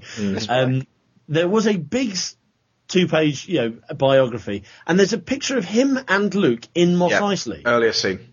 Uh, it's actually. Where is that from? It's Anchorhead. Uh, he goes there before. Well, there was a whole scene at the beginning where he's watching the Tantive get uh, sucked in by the Star Destroyer, and it's this sort of aerial battle taking place in the skies above Tatooine. And then he goes off to Anchorhead and meets his friends, and Biggs is basically going off to join the rebels. And he's like, "Oh, I want to come with you, but meh, my uncle." And uh, Biggs is like, "Take care of yourself, Luke." And then when they meet again at the end, it's like, "Hey, Luke, oh, we're going to take on the whole Empire." And that's the sort of rounding of the character. And then when Biggs gets killed, you're like, Luke has nothing left of his earlier life. He's only got the Force at this point. And that's a great arc for Luke, and they should have put in not only that scene where he meets Biggs in the in the hangar, but the earlier scene. If they can get that into the new versions, that would be great. That does I think I think the, the, the later scene suffices. You see the, the, the just the strength of that friendship hug. I mean, we've all had those man hugs. We've Hmm. all done that. We've all run to see each other at a pub and quick, you know, man slap on the back. And just that man slap does establish that wow, these two are really good mates. They've been known each other so long, and then you do feel it when he dies. When you, you know, 1977 version, it's like, oh, another one's down. Oh well, Yep. red shirt. Okay, well, slightly Porkins orange is shirt. down. There's a big surprise. Yeah. Imagine just thinking. He doesn't back- look really airworthy. Space. Who suddenly decides that Luke's the in charge? Good point. I don't know. I think everyone else dies. Well, no, Wedge is there. Wedge should actually outrank him. Yeah. But no, but I, I, I thought that, but I, I take it as like Wedge obviously is a kind of re- new recruit at this stage. He must be. No, Wedge. Why- out- and Luke's right, a fucking commander at that stage. No, okay. No, No, no, excuses. Luke should not be in charge. You're right. I'm sure Wedge Antilles, Wedge uh, Antilles, 'cause just get the name in, um, um, outranks him. Yet he goes. I, I'm sure it's uh, Wedge that says, uh, "You call the shots, boss," or something like that.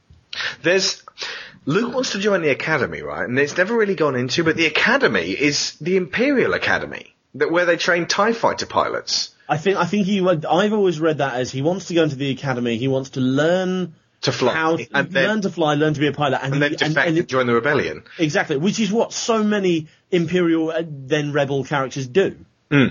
That's what happened with Han. Yeah, Exactly, yeah. but that, we, they, they never go into that.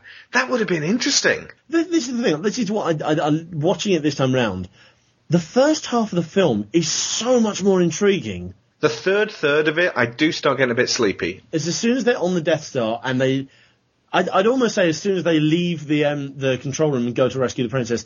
After that, it becomes a mindless action B movie. You're going from shootout to shootout to battle to space battle. Just swinging over like Errol Flynn. Exactly. And there's so many cliche things, and I don't know if they're cliched because they were in Star Wars or because they were cliches before. Well, no, a lot of it was from Buck Rogers and that sort of thing. Yeah, exactly. You know, the swinging across the trench. There's no need for that trench. Why is there a trench on, on the Death Star? Why is there, why would you retract that bridge? why would you have your tractor beam controls, a fairly essential system, on a fucking ledge in the middle of nowhere? The technicians must love that job.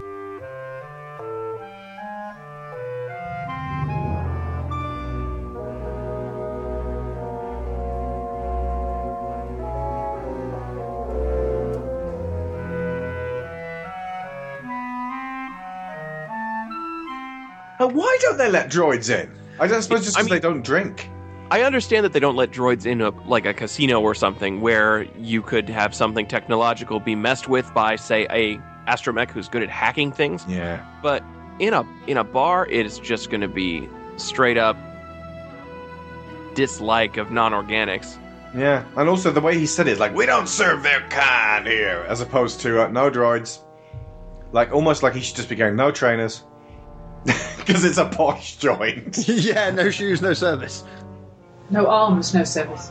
There's a weird blowfish thing floating around over there. Yeah, I mean Han definitely knows that Obi Wan's a Jedi. He just saw him cut a guy's arm off with a lightsaber. I Yeah, think, again, money. Money Obi-Wan talks. not the most low profile. I mean, how did he stay hidden for all those years? If That's why anything, he's in a hut in the middle of the desert. Yeah, he's like, well, I want to whip it out at any point. what a piece of junk. And the most beautiful, wonderful freighter ever. Again, I will point out my, my love of practical. Hmm. Look at this scene where you introduce the Falcon and tell me that that is why practical is love. The gun belt, like gunslinger uh, setup that Han's got there, influences his entire character because it's sort of it's low on his hip, which allows him to sort of like draw it out at any moment. But it also it's kind of like a lazy, like you can see my gun kind of thing. He doesn't have to sweep back his duster to show it. The shooting Greedo is that much more important because you know that not only does he have that gun to easy access, Hmm. he's damn well going to use it. whether they attack him first or not. Yeah. I mean, technically, Greedo threatened the, threatened his life and his ship, and uh, there's not there is no reason why Han wouldn't just blow him away. Later on the Death Star with Grand Moff Tarkin. There's a great shot coming up here where you can just see Leia's uh, eyes panicking behind his shoulder. It's an excellent way in showing in a film suitable for children the the uh, the pressure and the um, uh, the, the threat of this situation. I just I love sci-fi where they have the buttons and switches to flip. It just feels so good. yeah, this, this, this. The actor's clearly just going, uh, that, that, that, and we'll pull this. Analog tech is way cooler. I agree. Oh yeah, It looks like you could accidentally press a few buttons there on this giant panel of buttons with no words attached to them so that you don't even know what they are, and you might Down accidentally goes destroy a different Kenobi. planet.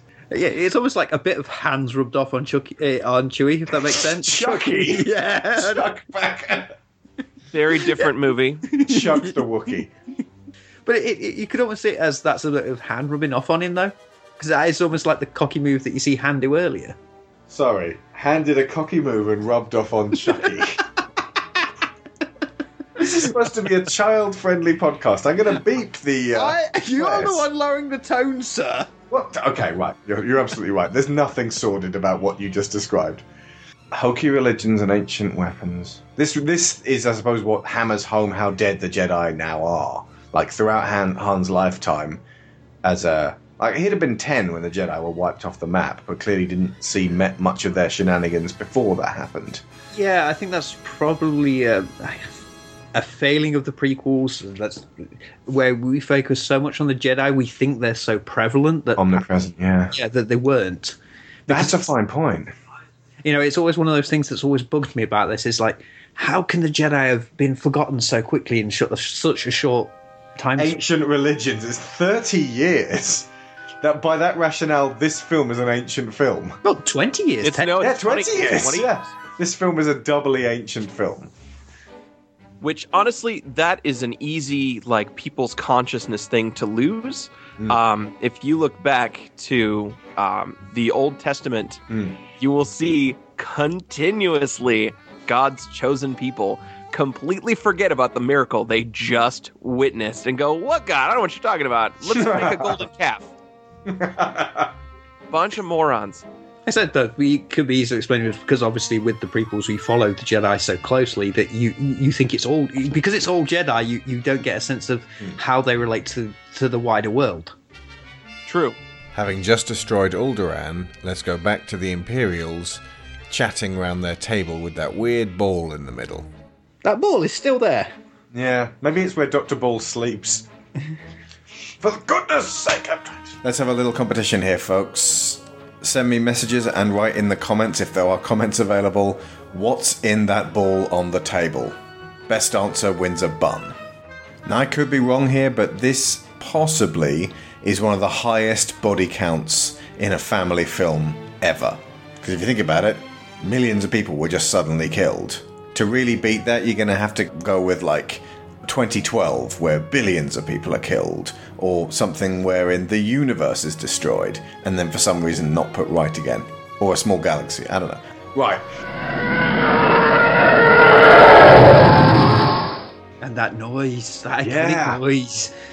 And that's distinctive because it never it never turns up anywhere else in any other film as anything else. You can hear that noise and you instantly know what that is. when that sound turns up in the trailer uh, for episode seven, you're like, oh, and like just that that little flash at the end. I, I just like to say the perfect piece of editing is when that score kicks in well as when you see the Falcon.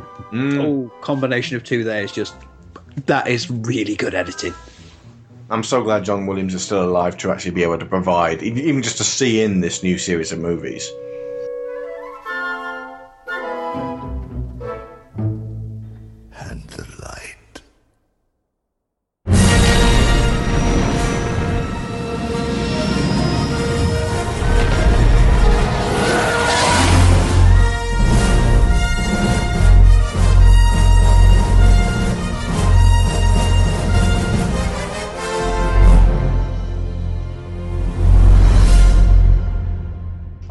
How far out does that tractor beam work? It's a big station. I was going to I say, will- does it I'll- have its own gravitational pull? What the Death Star? Yeah. No, this is a tractor beam. Well, yeah, it would also would. Otherwise, all the X-wings would have crashed immediately as soon as they went Well, near it it. must have some sort of gravitational pull because it is kind of massive. It is the size of a small moon. It should have about as much um, gravity as our moon, or a smaller version of our moon. So basically, you could sort of bounce around on top of it.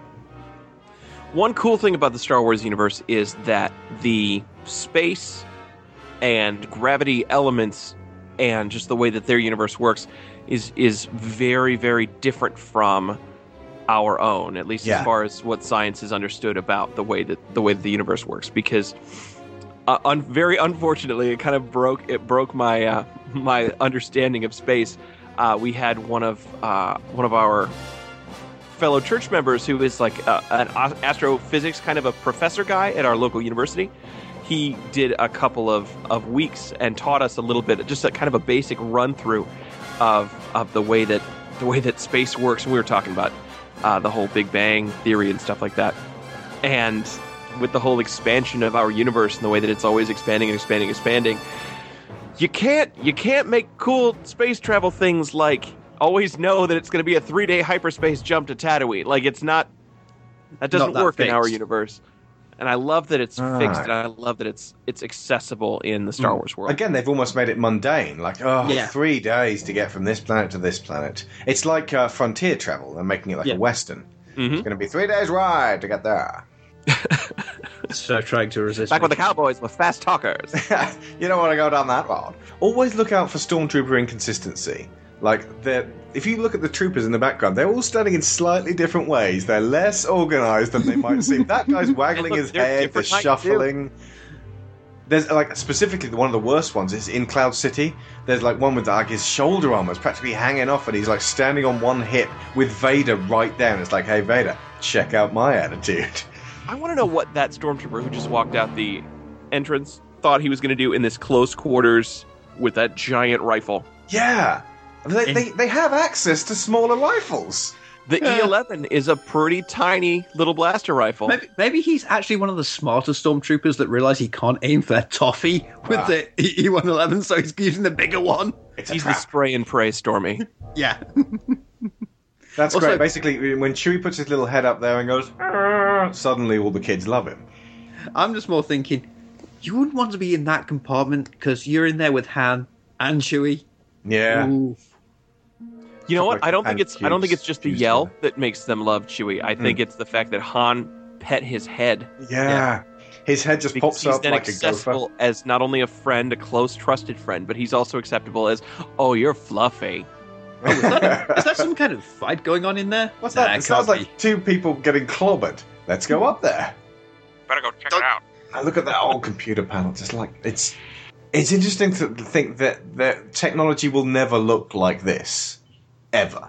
It's so tinged with the seventies. There'll be there'll be elements of this I mean, on this our was space a long station. time ago, though. Yeah. In a galaxy far, far away. far away. But no, also you watch science fiction, and they all take they obviously take their cues from what we have now. You look at sort of TNG, for example, and it was all touchscreen. Yeah. Before we had touchscreen, and now Yeah. you know Well, it's, yeah, they, they say they lay the groundwork. It's like like the joke is that you know the new the new Star Treks are the Enterprise designed by Apple. Yeah. You don't want to know how many songs we can keep in this baby.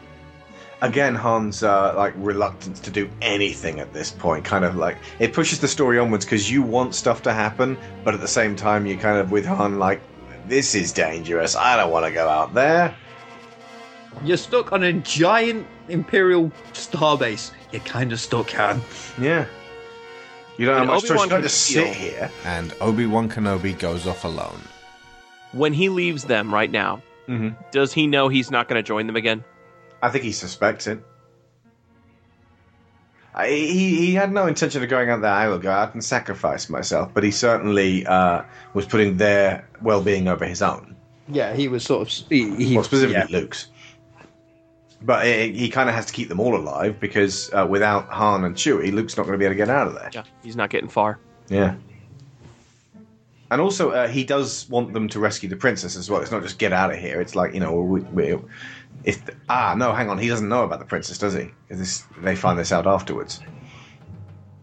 But had he known, He might be able to right. sense that she's around, and that's just Mm. going to depend on you know the way the force is swinging that day. Again, look at how filthy Chirp, uh, 3PO still is. Look at his uh, his casing, all covered in grime and fingerprints. See, this is what I like about the older sci-fi stuff in general. It's just how gr- even sort of the nicer futures are all still kind of grimy. It's just a nice, really lived-in touch that stuff like, say, something like iRobot never managed to capture. Everything was far too clean. Yeah. Although I will say, strange enough, their their stormtrooper arm- armor is immaculate. Yeah, it's beautiful. Again, the future that- tech I'm dealing with right now is I'm having a hard time with is the Alien Isolation video game. Mm. Very similar. It's all super analog, super old.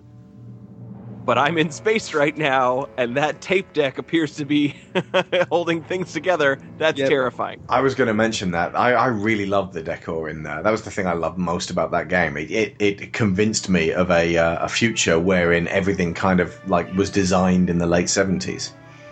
Which is a nice look. It's, it's got a good feel to it. Yeah. But again, that's kind of what because they're very much of their age.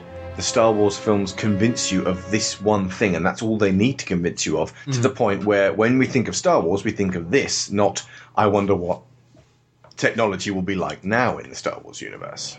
We think of X-wings, not you know the, the forty-year descendants of X-wings. And then the stormtroopers attack. Right now, at this point, I think it's probably the biggest massacre, like straight out firefight in Star Wars history. I mean, possibly except for the uh, Tantive. ju- the yeah. Oh, okay, right. The, the biggest um, massacre perpetrated by the heroes. Yes, I would. I can agree with that. Like they just shoot these guys through the hearts, just sh- just capping death squads. It still blows me away that Chewie has not been hit. That guy's tactical decision was I'm going to run down this corridor with my gun, like almost like I'm ready to trip over and at these attacking stormtroopers and hope they won't shoot me while I am a fish in a barrel. Basically, Good- it's the good Call of. Duty approach. Yeah. Uh, I mean, this there- is there's, Han there's fluffs it. actual cover right there. They use it in a few minutes. Love this point. How, are you? It just- it's just that look. There we go. Oh, what did I say? that's not. Have you noticed we get quiet every time Han is featured? Yeah, because he's got the best. I mean, he's got the best delivery, the best lines, and I suspect they're the best lines because the original lines were not as good. I was going to say it's one of those things. You know, when you're a kid and you you watch Star Wars, you want to be Luke Skywalker, but Mm. as you get older, you you want to be Han Solo. And aren't you a little short to be a stormtrooper?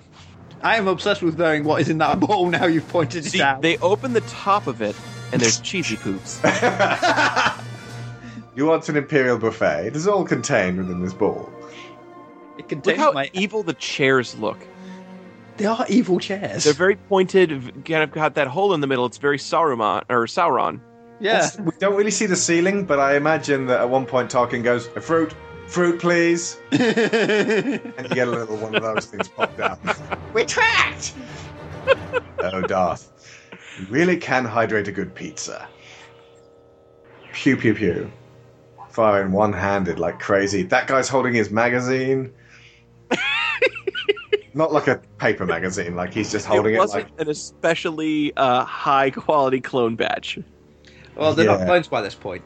Yeah, no, yeah. A lot of the, most of the stormtroopers, folks, uh, by this point, surely by uh, uh, the standards of the mostly more recent fiction, um, all the clones had started to die out or go crazy or um, were being eliminated, and there were only a few batches of clones still knocking around. and even then, those clones were not necessarily optimized for uh, for combat or things. Uh, it had become a trend. and Granted, this is according to Legends universe. Mhm. Uh, it had become a trend that if, say, a Moff or some Imperial officer had done a really good thing, they might get a batch of Stormtrooper clones of themselves as oh, dude! That's kind of creepy. Isn't yeah, it that's gross? weird. Also, you're assuming that Grand Moff Jerjerrod's particularly good at being a stormtrooper. Yeah. Which you wouldn't think, really. I I think Jerjerrod's that one who turns up at the beginning of uh, Jedi and uh, and goes the, the the Death Star two will be completed on schedule. I hope so, Commander, for your sake. Kicking the Wookiee in the butt. That's dangerous. There's one guy in the universe who can do that. Yeah.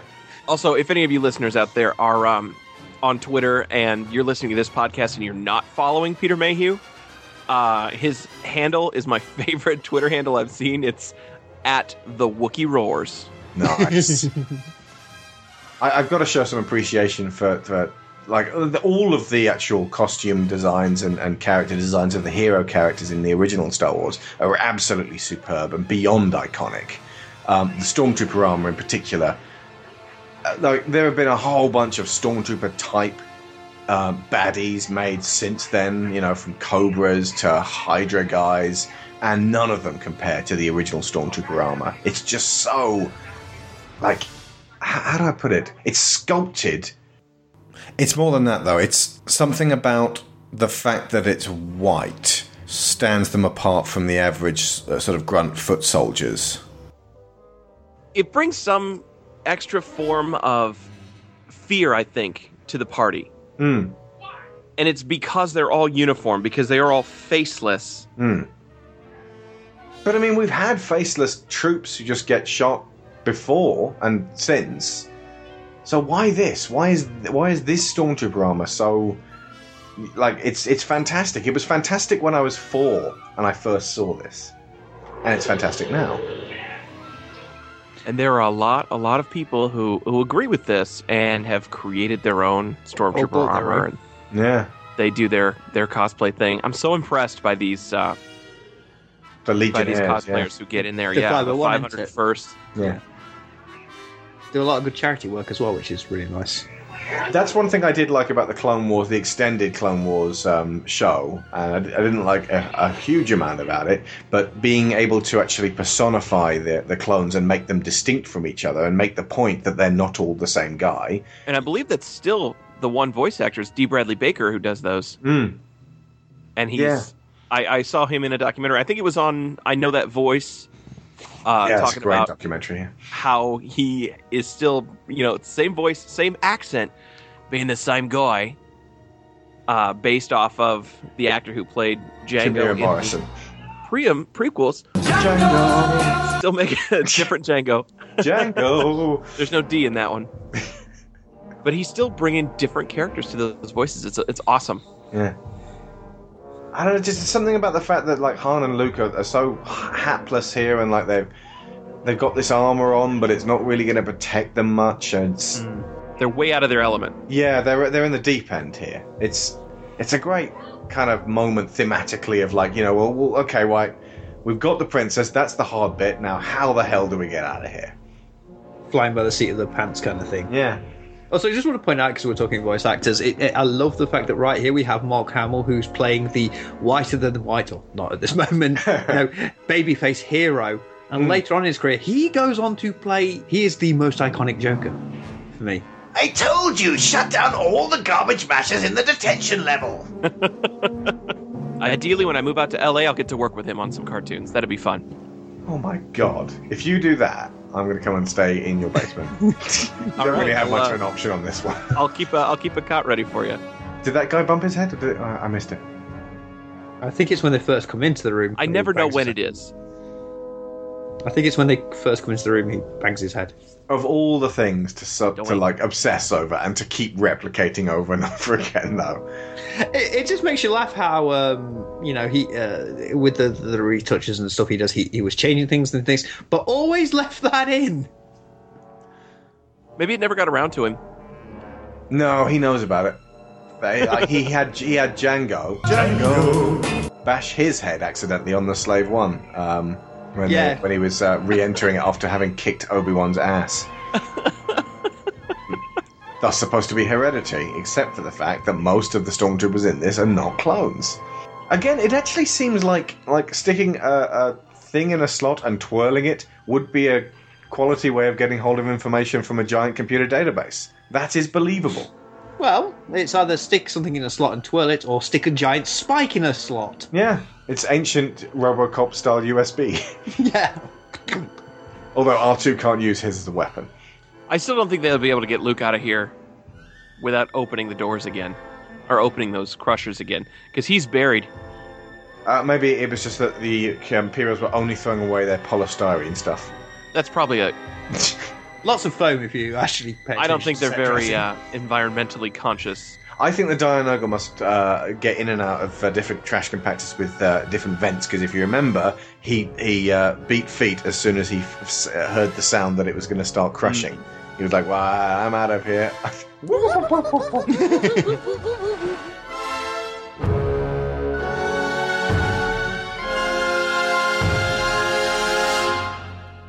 now look out for some awesome matte painting work here. Look at that. Oh, it's gorgeous. And still convincing. Somewhat of a lost art as well. Matte Yeah. painting. Princess has no fear. I shall call a Wookiee a walking carpet. Yeah. But she's spunky, and again, this didn't really happen that much up to this point. I mean, I'm sure there were sort of like spunky heroines, but um, in, in a fantasy setting, like Leia, you know, if you're going to have one female, thank Christ it was Leia. Obi Wan did a really nice thing here by distracting those stormtroopers instead didn't of have pushing them them. off the edge. Yeah, he could totally just go. "Phoom." Ah! Let's face it, that's what we all would have done. Why do they run? Why do the stormtroopers run? I don't know. Because they know what's around the corner. It doesn't make any sense. Why would they run? There's no reason. It's just like at the beginning of West Side Story. You know, the the sharks chase the jets, and then the jets lead them to more jets. Why are they like, but they didn't tell us there'd be a Wookiee there. Chase it!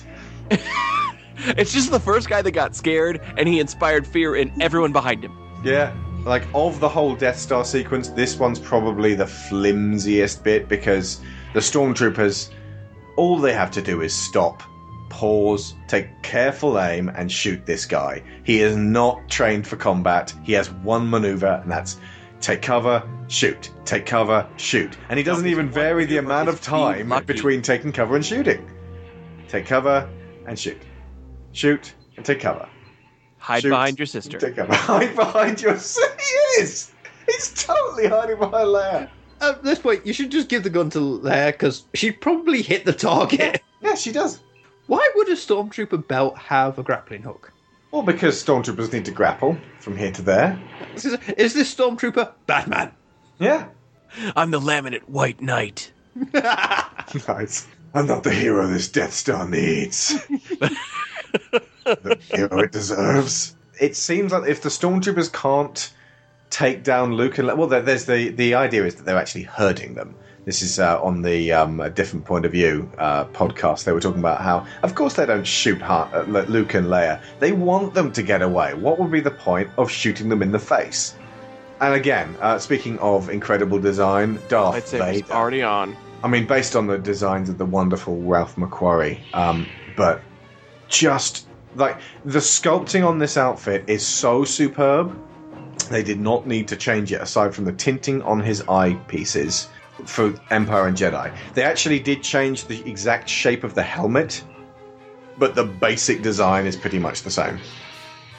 Like there was a difference between Episode Four and Episode Five, Vader's helmet. Right in there, the uh, Star Wars uh, is it Star Wars Revisited? The one by Adywan. He edits in the climactic confrontation music from Revenge of the Sith Battle of the Heroes.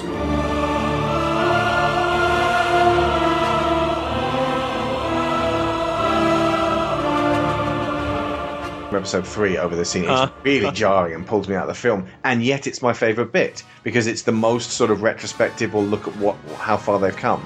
Vader's saber is longer than Obi Wan's too. it's not the length. And Obi Wan gives up his life to save Luke and Leia. Wonderful moment.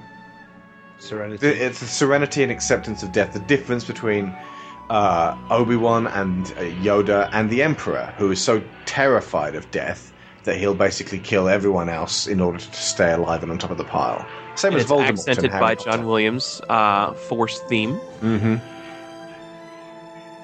Because that, yeah, there, there you go. That's the fundamental difference between the light and dark sides of the Force: the uh, acceptance versus the denial of death. And if you remember, that's how Anakin got taken in by it, Mhm. which is Yeah, actually like, consistent. will Hold on to it. Yeah. Unfortunately, it was just terribly handled. But let's blow up some TIE fighters instead. Yeah. You'll feel better. Also, Da, da, da, da, da. How is this not badly paced? How does it not feel like you've jumped too fast from being sad about Obi Wan to being excited about a Tie Fighter battle. Why is that? Because it is. Adrenaline. It does work. Yeah, it is. It is adrenaline. It is kind of you're still. They have. They're not escaped yet. Yeah, they're you're out out of of the the- not out of the woods yet. Yeah. Also, if you, no one hasn't, I, mean, I, I couldn't imagine if you're not a Star Wars fan, you haven't seen it. Whoever it was who did the sort of anime Tie pilots uh, short, go watch that because oh, it's beautiful. Yeah, it's genuinely beautiful, and it actually makes you feel sorry for some of the sort of the, the, the faceless pilots. I think part of the reason you're not completely sad about Obi Wan dying at this point is just the look of okay on his face when when he sees what's going to happen. He's not panicking at that stage. So it's almost like, well, this is how it should be, and so you know you're, you're sad, but at the same time, it feels like uh, he's ushering in the new generation. So even and as a child, looking you understand. back on what uh, we saw in the end of episode three, Obi Wan has had his time to converse and connect with the Force Ghost version of Qui Gon Jinn, so he knows that this end on the mortal side is not necessarily the end, the end. So he'll still be able to guide Luke. Death is not the end. Time is but a door. I'll be back.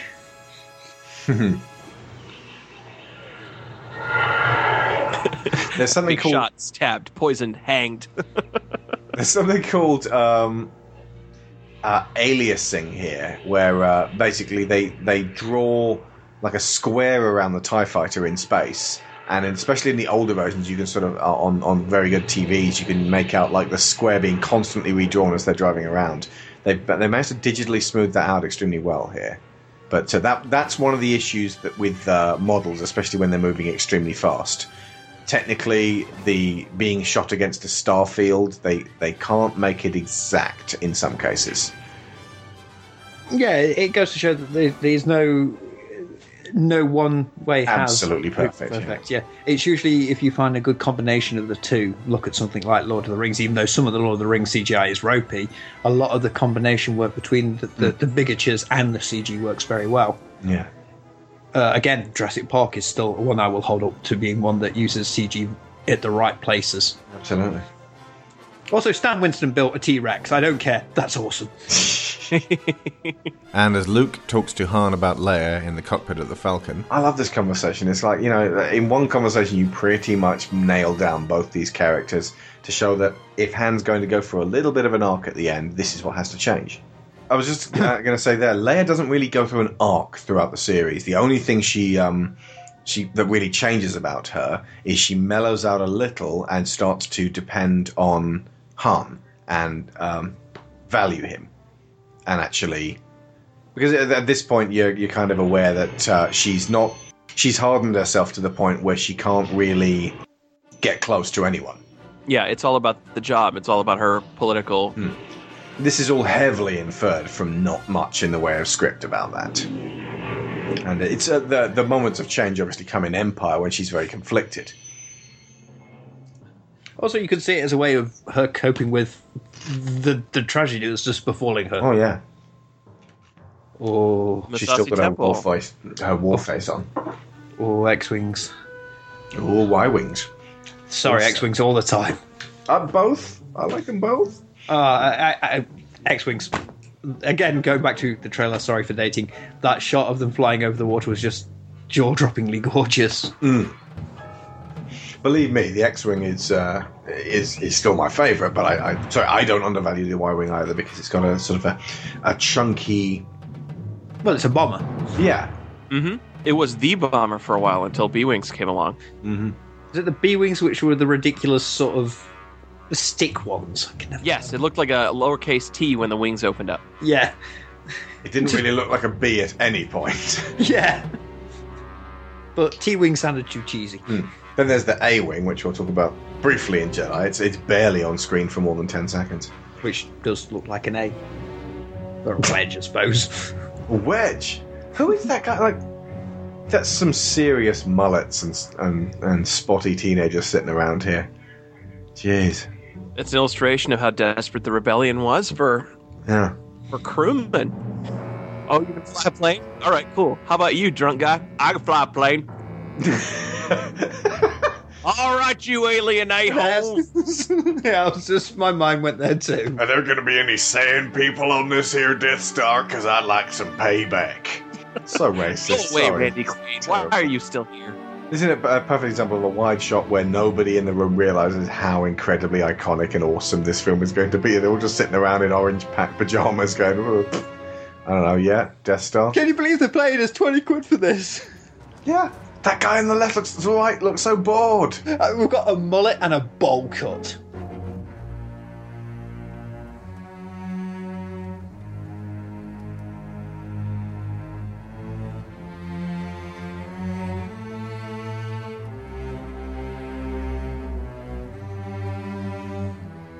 The X-wing battle, I now think is is is a little bit tired in the 77 version and has actually been vastly improved by uh, extra digital effects. They make it more fast-paced. Hell uh, yes. The cuts seem a little smoother. It says that there's issues with the sound, but I actually think that uh, John Williams' score can get a little bit too intrusive at times, and they actually make it seem like more of a sort of uh, edge of your seat battle, and, and there's actually a lot more at stake. So uh, yeah, there's a there's a lot more CGI X-wings in there, but they look very good. I, And- I, watching the 77 version, because I'm so used to the 97 version, I almost didn't know what was going on. I couldn't see.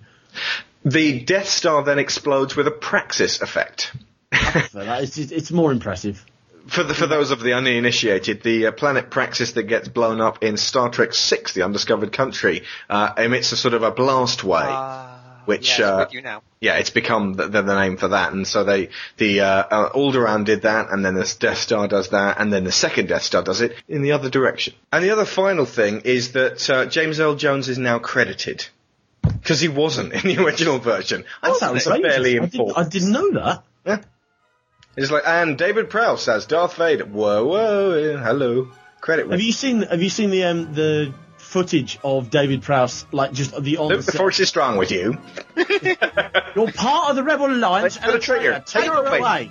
He's got this wonderful sort of old bland West Country accent, and it's. He was under the impression that that was going to be his voice. I find your lack of faith disturbing.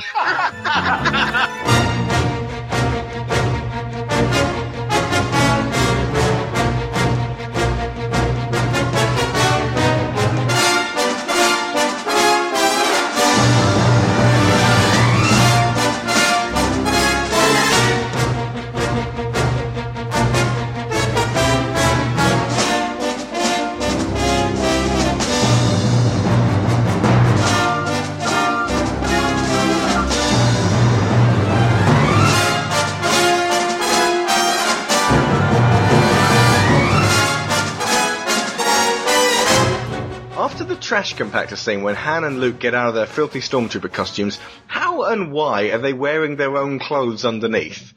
I could maybe believe pants and shirts under the tight-fitting black body glove that the armor is wrapped around, but they're wearing boots. They weren't carrying any bags, and they couldn't Oh, possibly have left The- their the- the- clothes this goes back to prior bloody- to entering the cell block to rescue Leia. And I don't think Chewie can fit all that into his knapsack. It's the, it's the Clark Kent effect, isn't it? I mean, any anytime you watch like New Adventures of Superman, when he's wearing like a t-shirt, trainers, and jeans, he jumps off a building. When he lands, he's got full swashbuckler boots. Yeah, but that's mental Superman. This is, I mean, this is supposed to be vaguely in the realms of reality.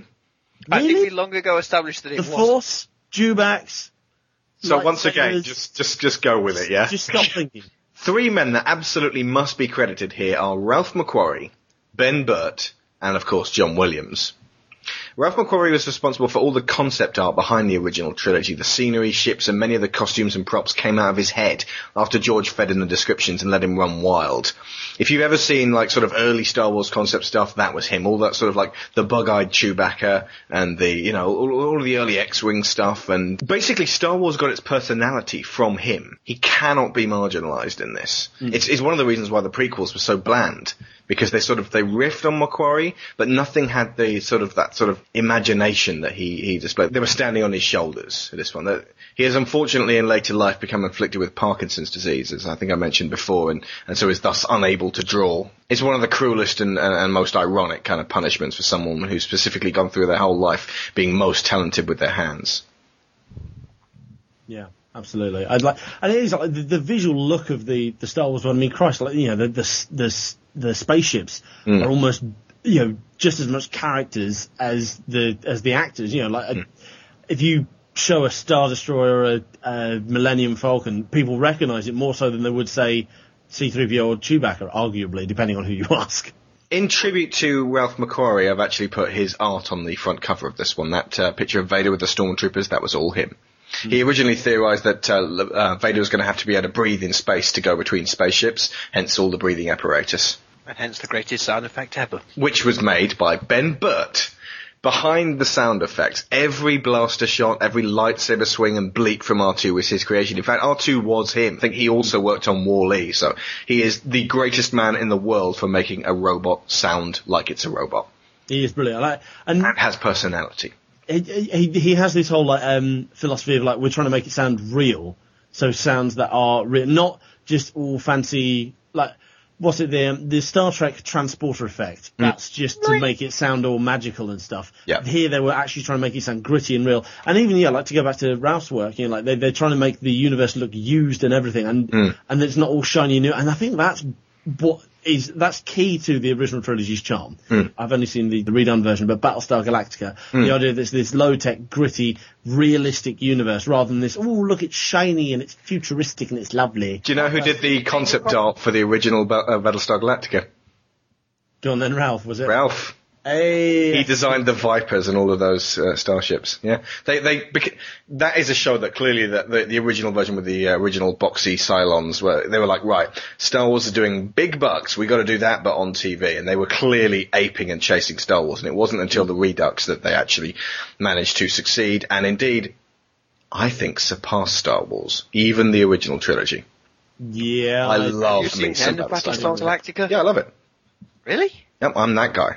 It tailed off towards the end, but it was good. I mean, like, you know, the, to go back to Star Wars, like, you know, the prequels just didn't have it. The prequels might have been more imaginative, might have been more what we class as futuristic, like, but the one that always winds me up is the Nubian ships. Oh, Nubian, yes. Ah, Nubian, yes. That's They really good. Horribly, horribly Shiny. shiny So and smooth. And Have you noticed I- in prequels as well? There is no dirt anywhere. There's no dirt. Yeah, nothing is dirty. I was looking at the Millennium Falcon's corridors. It's all scuffed up. It's like Hans knocked his boots on every single corridor panel. Exactly, it's, it's brilliant, and that that's the dirt is the key to making a believable universe. I'm gonna say it. So regarding Ben Burtt, his actual sound effects uh, style and his foley work, it reminds me very much of the uh, creation on the Lord of the Rings, and he'd he'd do things like uh, go to you know I think he, he went into some air raid tunnels to record specifically echoing blaster bolts and things like that, Yeah. and he'd sneak in. It's kind of like outlaw sound design. And he's he's a he's a genius, and I think of everyone who actually worked on the original Star Wars, if you listen to the commentary, uh, George sounds bored plans- with he himself. uh, George sounds bored all the time. Yeah. Dennis Muren's there, and he's also he's kind of interesting. But the one who really sparkles and shines is Ben Burtt. If you listen to his voice, he has got all of his marbles still very much there and intact, and he Yeah. is a fucking genius in the in the way that he's actually able to to bring stuff to life. Just watch any sequence in any of the Star Wars films for five minutes without sound, and you'll realize how lifeless the experience is. Same for John Williams' score. In fact, I'm going to play you some Star Wars right now with neither sound design nor music.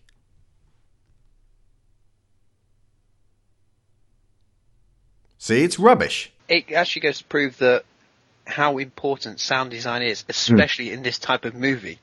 How do you know what a lightsaber? The lightsaber sound effect is fantastic hmm. and unique. He found it out by accident. He he put his microphone near to a uh, it was a broken microphone near to a uh, a speaker, and it started going. He was like, "Ooh, that's neat." And it's like none of the sounds you you don't you just don't even question them. It- particularly like the lightsaber, you just as soon as it comes on, you're like, yep, Yep, that's, that's exactly how that sounds. It's almost as if, or even the first time you see it, you hear it. It's almost as if you've heard it before. I would have been three when I saw Star Wars.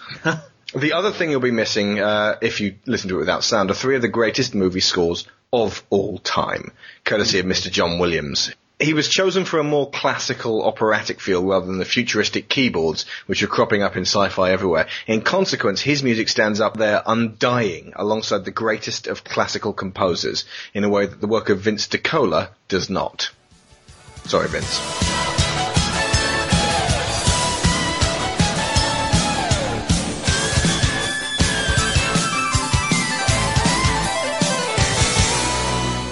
Admittedly, though, this is still pretty rad.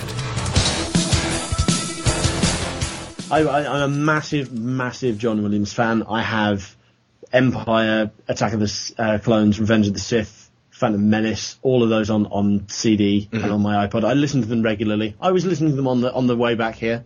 You know, I listened to the uh, Star Wars album twice today while making these notes. nice. It's just it's so it, it's incredible. He he has this amazing ability to not only create like um creates music that's, that's it's got bombast, it's exciting, it's got pace, it's majestic, so it's got an almost class about it, and every theme you can instantly. The more you listen to his stuff, you can instantly identify everything that is meant. Even if you listen, you know what is on screen.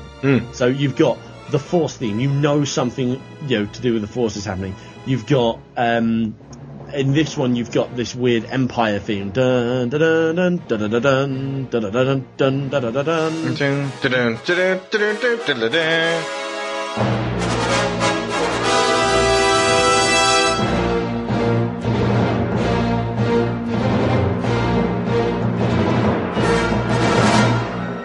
Yeah, you, you know something evil is happening. Obviously, please edit in the actual music so I don't sound like a twat. No, that's fine. Um, but the Nothing scores progressed as the Can stop that now.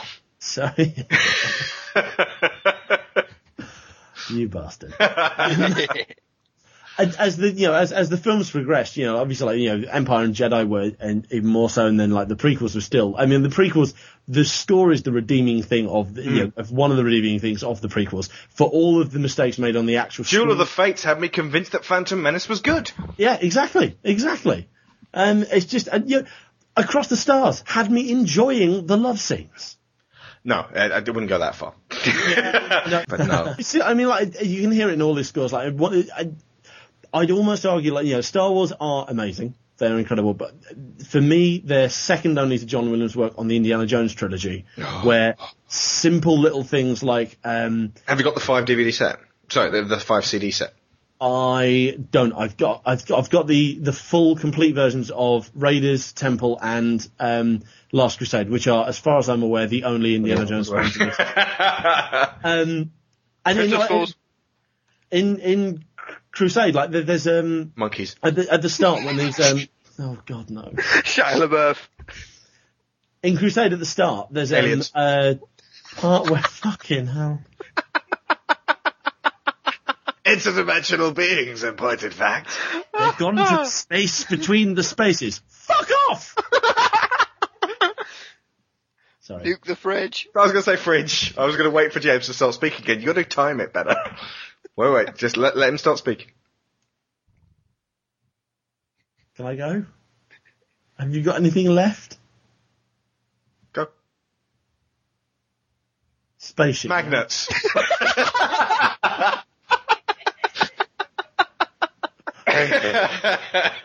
Oh yeah.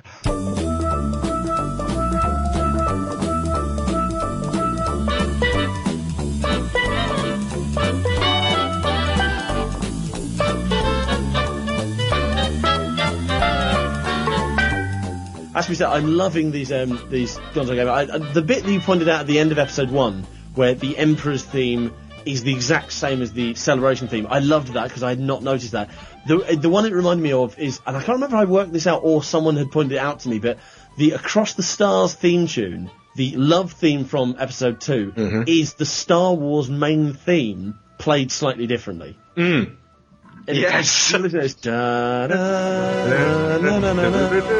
It's exact. It's exactly the same as da da da da da da. da and so forth. Ah, if there had been more like that, the darker side of the original trilogy music, then that, that would have made for some much more interesting um, scores. For that. I mean, they're still very good. They're very accomplished for the. They're very good scores. But they don't match up I, I maintain. I maintain that that um, John Williams is one of, if not the, driving force behind the Star Wars films. But I wouldn't mind. I, I might come back to that next week on the Empire Show. the characters in this are so iconic that I remember reading something about, you know, that you know a character will live forever if you can see a silhouette of them and you know who they are.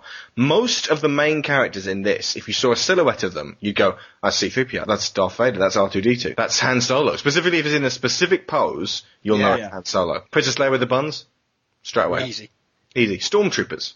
So many immediately identifiable characters. And again, I'm going to put that back down to Ralph McQuarrie because uh, he worked with shapes that hadn't been on screen before.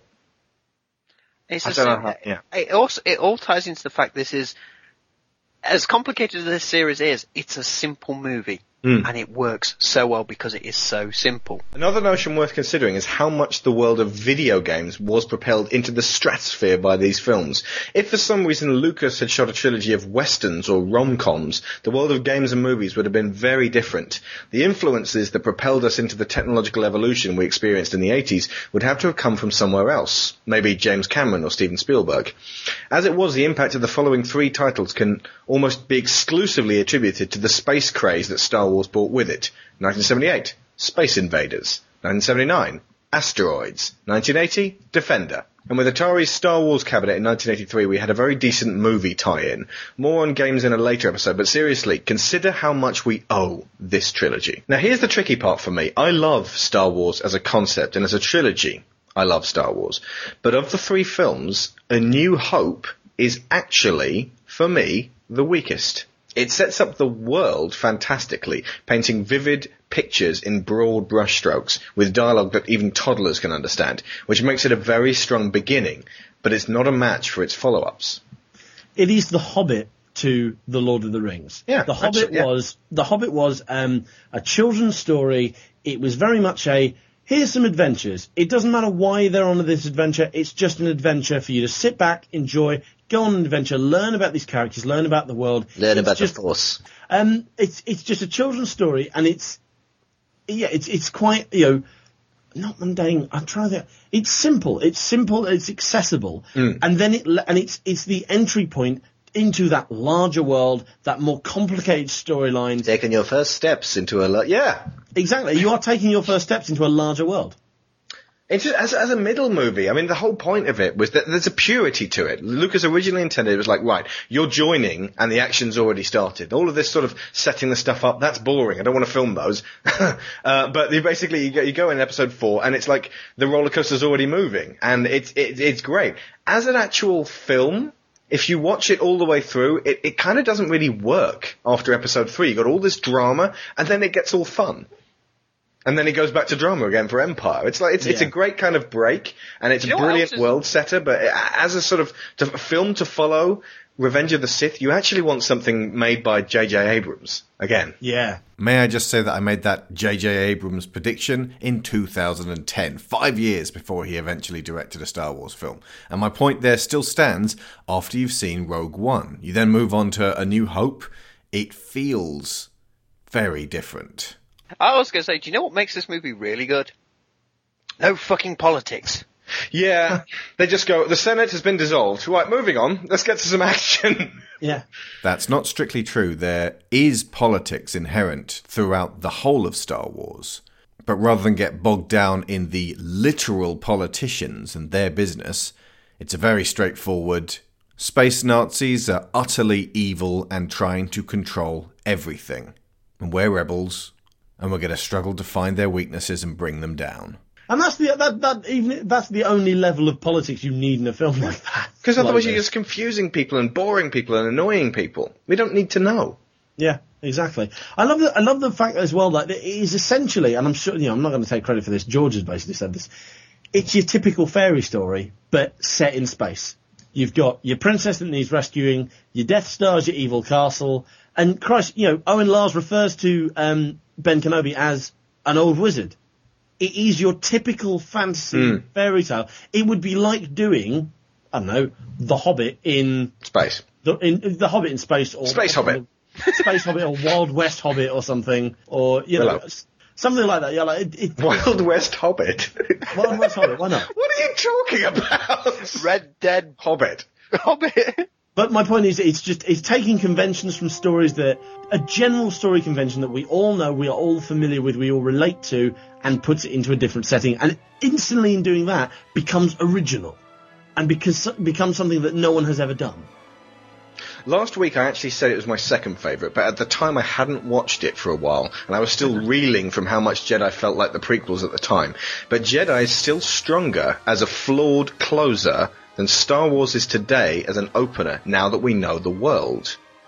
Empire and Jedi deal with more complex themes, the acting and dialogue are a lot sharper, the editing and music are even better, and the effects are absolutely unarguably superior.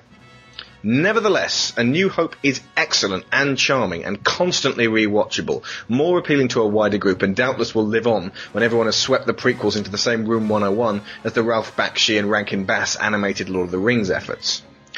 It's like the first time you ever had really great sex. Always perfect in your head, but when you think on, you've had much better since then, and much worse. Speak for yourself. I'm still waiting.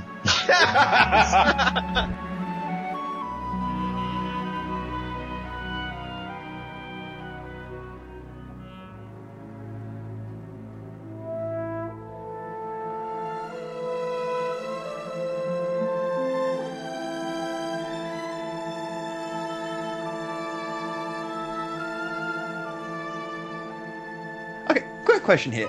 Yes. The Death Star caught up pretty damn quick. Can that thing go into hyperdrive?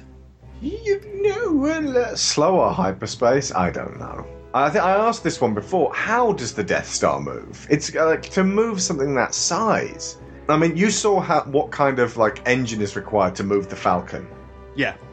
and the kind of like the sense of inertia and kineticism of that about the movement of that, and then the Death Star sort of just like creeping along. Frankly, it should have taken them decades to get this far.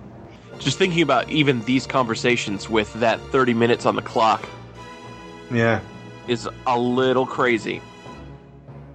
I'm Also, uh, I'm personally thinking good way of uh, lighting a scene here to show you the, because you don't have the budget. You know, whereas now they would use uh, digital extension to extend the the scenes behind them. The crew's working on the the Y and the X wing, whereas they've just made it dark.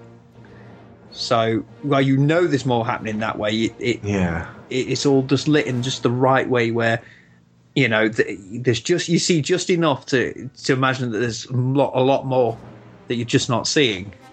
And it Well, makes the sense subtitles story-wise sure as well. just said "arg" there.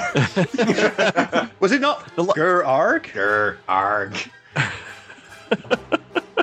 Well, the lighting makes sense story wise as well because this this ragtag group may have not been here for very long, and all I've got is a couple of construction lights. Yeah.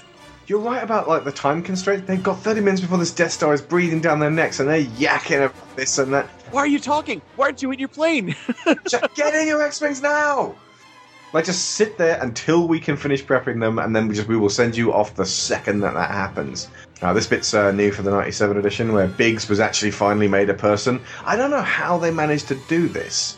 They put the film out originally in '77 with no acknowledgement that Luke and Biggs really knew each other.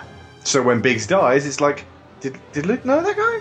Great idea, by the way, putting uh, making R2 part of uh, Luke's um, fighter setup because it, it like you know you're sending out an innocent into the middle of this battle. It's hard to think that these things weren't actually flying. Like it just they, they seem like you're looking at it and going, well, that's an X-wing. Yeah, grimy helmets. That must be a really good seal on that, you know, quarter inch balsa wood cockpit. going, oh, you're going in space in this thing. When I was very, very young, I picked up the paperback novelization of Star Wars, which featured a lot of the uh, scenes that were cut from the final film, including a lot of Luke and Biggs. So, for some reason, I've known since pretty much day one that Biggs was very important to Luke. A lot of those scenes also turned up in the radio play, which came out around about the same time as The Empire Strikes Back. But until 97, it was never really made clear to everyone else. Weird CGI. It's weird. It's weird, but I still love that shot. The idea behind that shot works Mm. so well. Mm, mm. Look, guess what was in attack position? Could you? I can hear you, Neil, rubbing your hands together in excitement.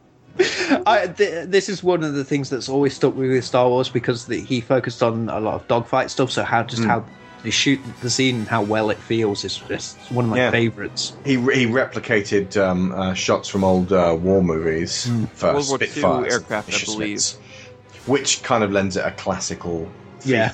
uh, which uh, then also thus plays in with uh, John Williams' score. Okay. What an interesting choice with this future tech to have the comm systems be so grainy. Again, it's one of those things that make it unique to to this universe. You, you look at Star Trek, where the, the sort of the communication system is always crystal clear, or it's vision and stuff. Eh, there, or the ones where they choose to eh, even later in this, but it's still grainy. It's like the holographs are always grainy in this, whereas sometimes something else would be crystal clear. It's it's all these again, like you said, the little touches, the the mundanity of it all. It's it makes it its own world, and that's what I like about it. Hmm. Also, Vader's moving quite casually here. He may not even be in the right hemisphere.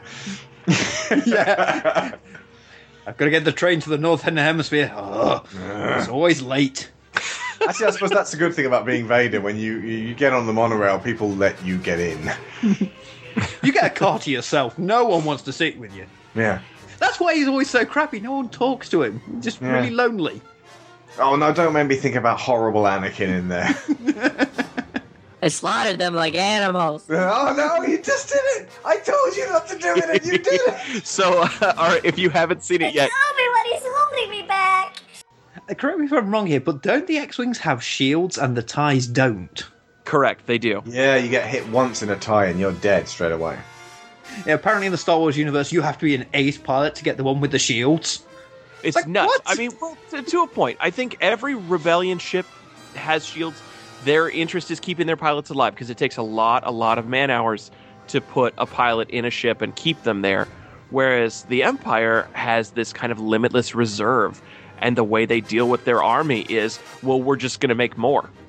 That's, That's actually a really good weapon, it? Outlook. Yeah, sums up that. that yeah, it's, it's again the little things that you can sort of do like that that, that show you sort of the two different mindsets. What what music do you think Vader actually have playing in his tie, apart from the Back Imperial March, obviously? Back in You know- Black. Nice. No, no, no. I was going to say if it, if it's the one from the prequels, you know it's going to be Papa Roach and Limp Bizkit. okay, no, this is the uh, the real Vader, so I think he'd have the Seeker by the Who. Or maybe he's an easy listening kind of a fighter pilot.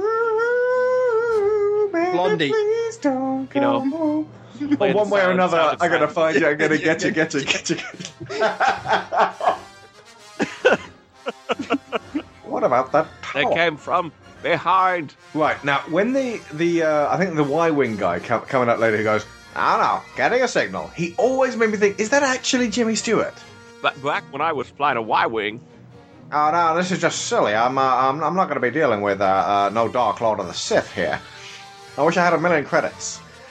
Hot dog, I broke out the, the part of the Death Star. Just going to jump back into sort of costume design here. If you notice the the pilots' helmets, each one is individual to them. Oh, yeah, uh, yeah. carrying symbols. Again, just li- the little touches that they throw in. It's like in uh, Aliens, they uh, gave them their armor and said, "Look, go nuts, make these. Yeah. they make this armor your own." Which they that did. which- hallway must have been very close to the outside level of the Death Star, just there. Yeah. Because I'm going, uh, one little proton explosion like that, or a ship collision on the Death Star, it's not really going to do much. Yeah. I don't know about you, but I'm going to move to the middle of the Death Star. Again, the sound effects of the lasers is great as well. uh, but all sound. There's, there aren't many sound effects in this trilogy which are duff. It's, No. it's Ben Burtt at the top of his game. And I It's don't just- care who you are, if you want to go real science on it in the whole, oh, there's no sound in space. They're part of the structure of the film. They're part of the iconic nature of it as well. So you, you can't take the sound away. Yeah. And let's face it, the way things work in this universe, it isn't. There's not a lot of real science to it. You want that. You, you look at something like Abrams' Star Trek. Mm. You know, you have that where you have the strange enough a corridor right close to the uh, the, the, the the outer hull of the ship, and someone's sucked out, and how suddenly everything, all the sound dies in it. It, it works for that franchise, but it, it wouldn't have the same effect here. It would actually spoil it somewhat.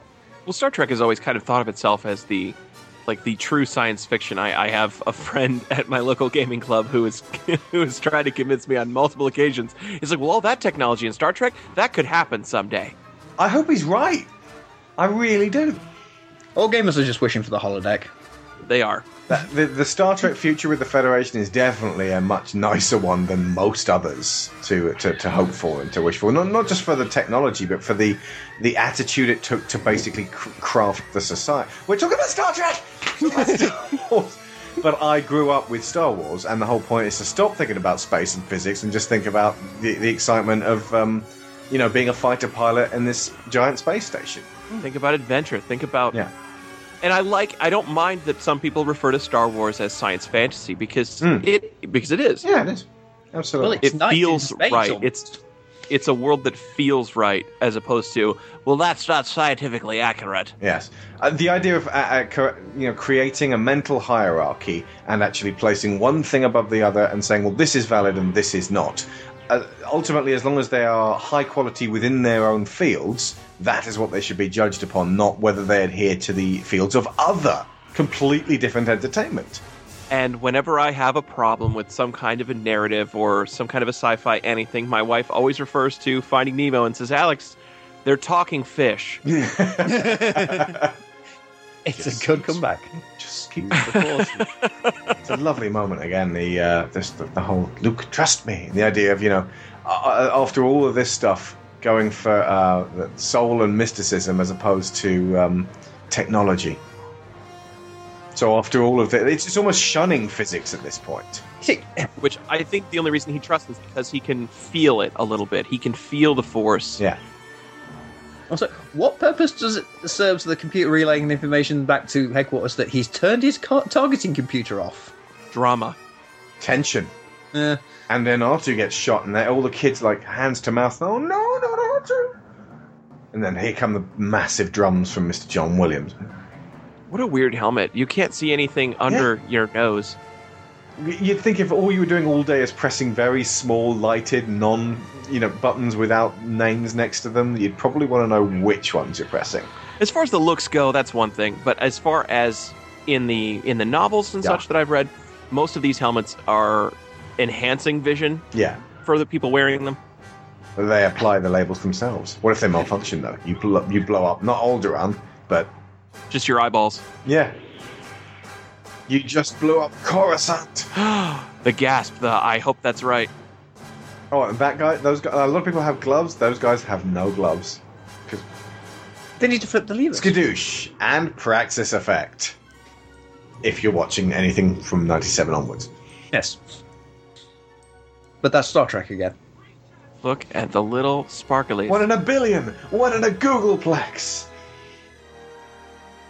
Don't get penishy. Oh, okay, right. And it's important to mention Chewbacca at this point. You know, we've said that he's great and he's cool, but he's also Han Solo's heart, and you can tell that as soon as they got got clear of the planet, Chewie was just staring at him. Yeah, he- wistfully. he was just head turned straight at him. Oh, you Both know. eyes right at him. Doesn't even say anything. He just looks at him. Just uh, puts his arm, folds his arms, and stares at him. I can't even look at you anymore. Which is what Chewie would probably do when he's not on camera. I bet he sounds a lot like Kelsey Grammer. Yes. Well, I'm it? disappointed, Han. Also, isn't Chewie the only one who doesn't get a medal here? Yes, that's why I was mentioning Chewie as being extremely important because he gets horribly overlooked by this racist bunch of rebels. Poor guy. So look at that. A bunch of white people. White, white, white, white, white, white, white, white. Oh man, they are. Then they give a medal to the white guy, a medal to the white guy, and then they go, and Wookie. Cheers. And in the books, the uh, the rebellion tries to open up that Oh, thank you, white. that cloud, that racism level that they see. Yeah, I mean, that's why in Jedi it's way better because you've got Admiral Ackbar, you've got Nien Nunb, they're speaking Swahili, and there's a lot more inclusivity. Oh, and Mon Mothma, so a girl. Che- Chewie even craned around and kind of a, you got any of those shiny uh, medals for me? And the nice time we've sort seen clean droids. Yeah, I was going to say this is yeah, where they actually had a scrub. Yeah. I love how Han, if you're watching him, he doesn't look comfortable there when he turns around. Apparently, when the actors were walking through, those were just a bunch of British extras going, wangers. like, thank you. Sorry. Then If you I sort ever had the option to meet Mr. Lucas in person, the one thing I would want to say to him was, "Thank you for creating the world." Yeah, absolutely. Because I love playing in it. As much as I have ripped into him time and time again for his bad choices, j- I would I would never say a bad word to him if I had the chance at any point. Because what would be the point? He's had so much hate over the years, and uh, so yeah, I w- I wouldn't fawn over him, but I would be very respectfully, thank you, Mr. Lucas. It's not just that; it's just the stuff that came out of Star Wars as well. Like I said, you got I- ILM out of it. Indiana Jones spawned from Lucasfilm. Yeah. Willow, let us not forget. Skywalker Sound. Pixar. Pixar, yeah. Oh, there's a lot of good that you might not think of when you think just just thanks to this film. Launched the career of Harrison Ford. Uh, for me, it's way below uh, Empire and Jedi. There's actually quite a big gap. I, I do love it. I love it. You've heard the exuberance in my voice for this, but I'm going to be even more so for Empire and slightly less for Jedi. I, I do love Jedi, but it does get a bit silly. I, I, I just love so much but I love even more the the other two. So you know, it's it's it's a, it's a great kind of this is the appetizer to Star Wars for me. It's Also, like okay, let's- here's here's what you're going to be tasting, and did you enjoy it? Good. Jedi is still my favourite Hmm. because of the uh, The emotional the stuff going on. in concluding that, of the yeah. story, yeah, and the everything with um, uh, Yoda and the aftermath Hmm. of that. Uh, Empire, a very very close second, and then this one. Yeah.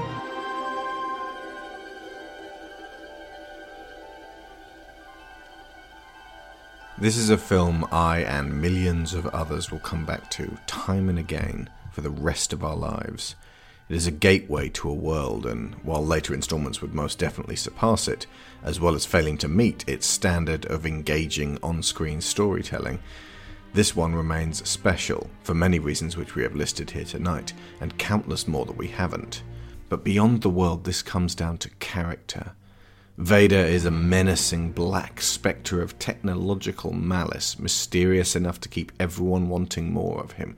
Guinness, for all his nonchalance, plays Kenobi like a man who has seen conflicts come and go and has whiled away his years in peace, ruminating upon his regrets and the future quest he will lay down his life for. R2 and 3PO bicker and squeak in just the right amount to emphasize the larger world going on around them and our place in it as observers. Cushing plays Tarkin with a classy, merciless coldness, leaving you certain that there is no atrocity he wouldn't commit for a good enough reason. And the stormtroopers are suitably faceless and regimented, foregoing identity to be the arbiters of vicious power.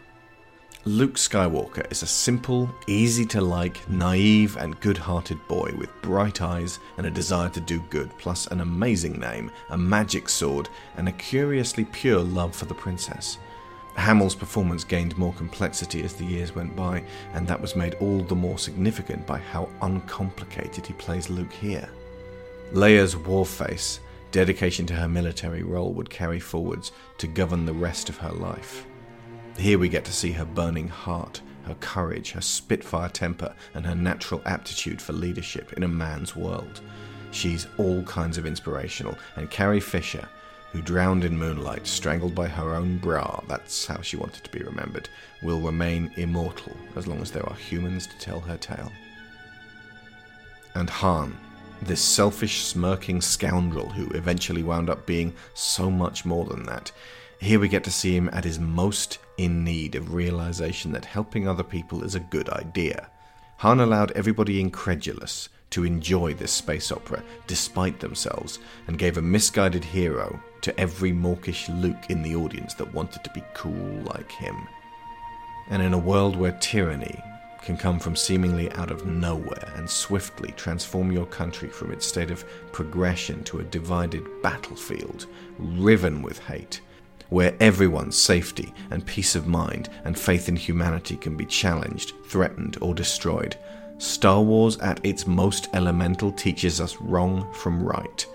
Teaches us that when we see suffering caused by man, that attempting to stop that is the right thing to do, no matter how frightening the dark side gets.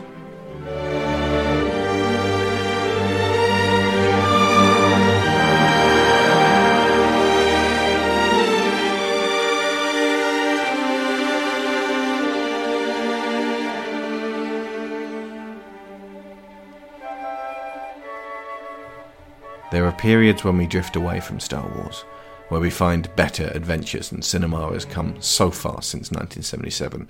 But I know that eventually, with the inevitability of the shifting currents of the Force, that I shall always return to this galaxy, far, far away.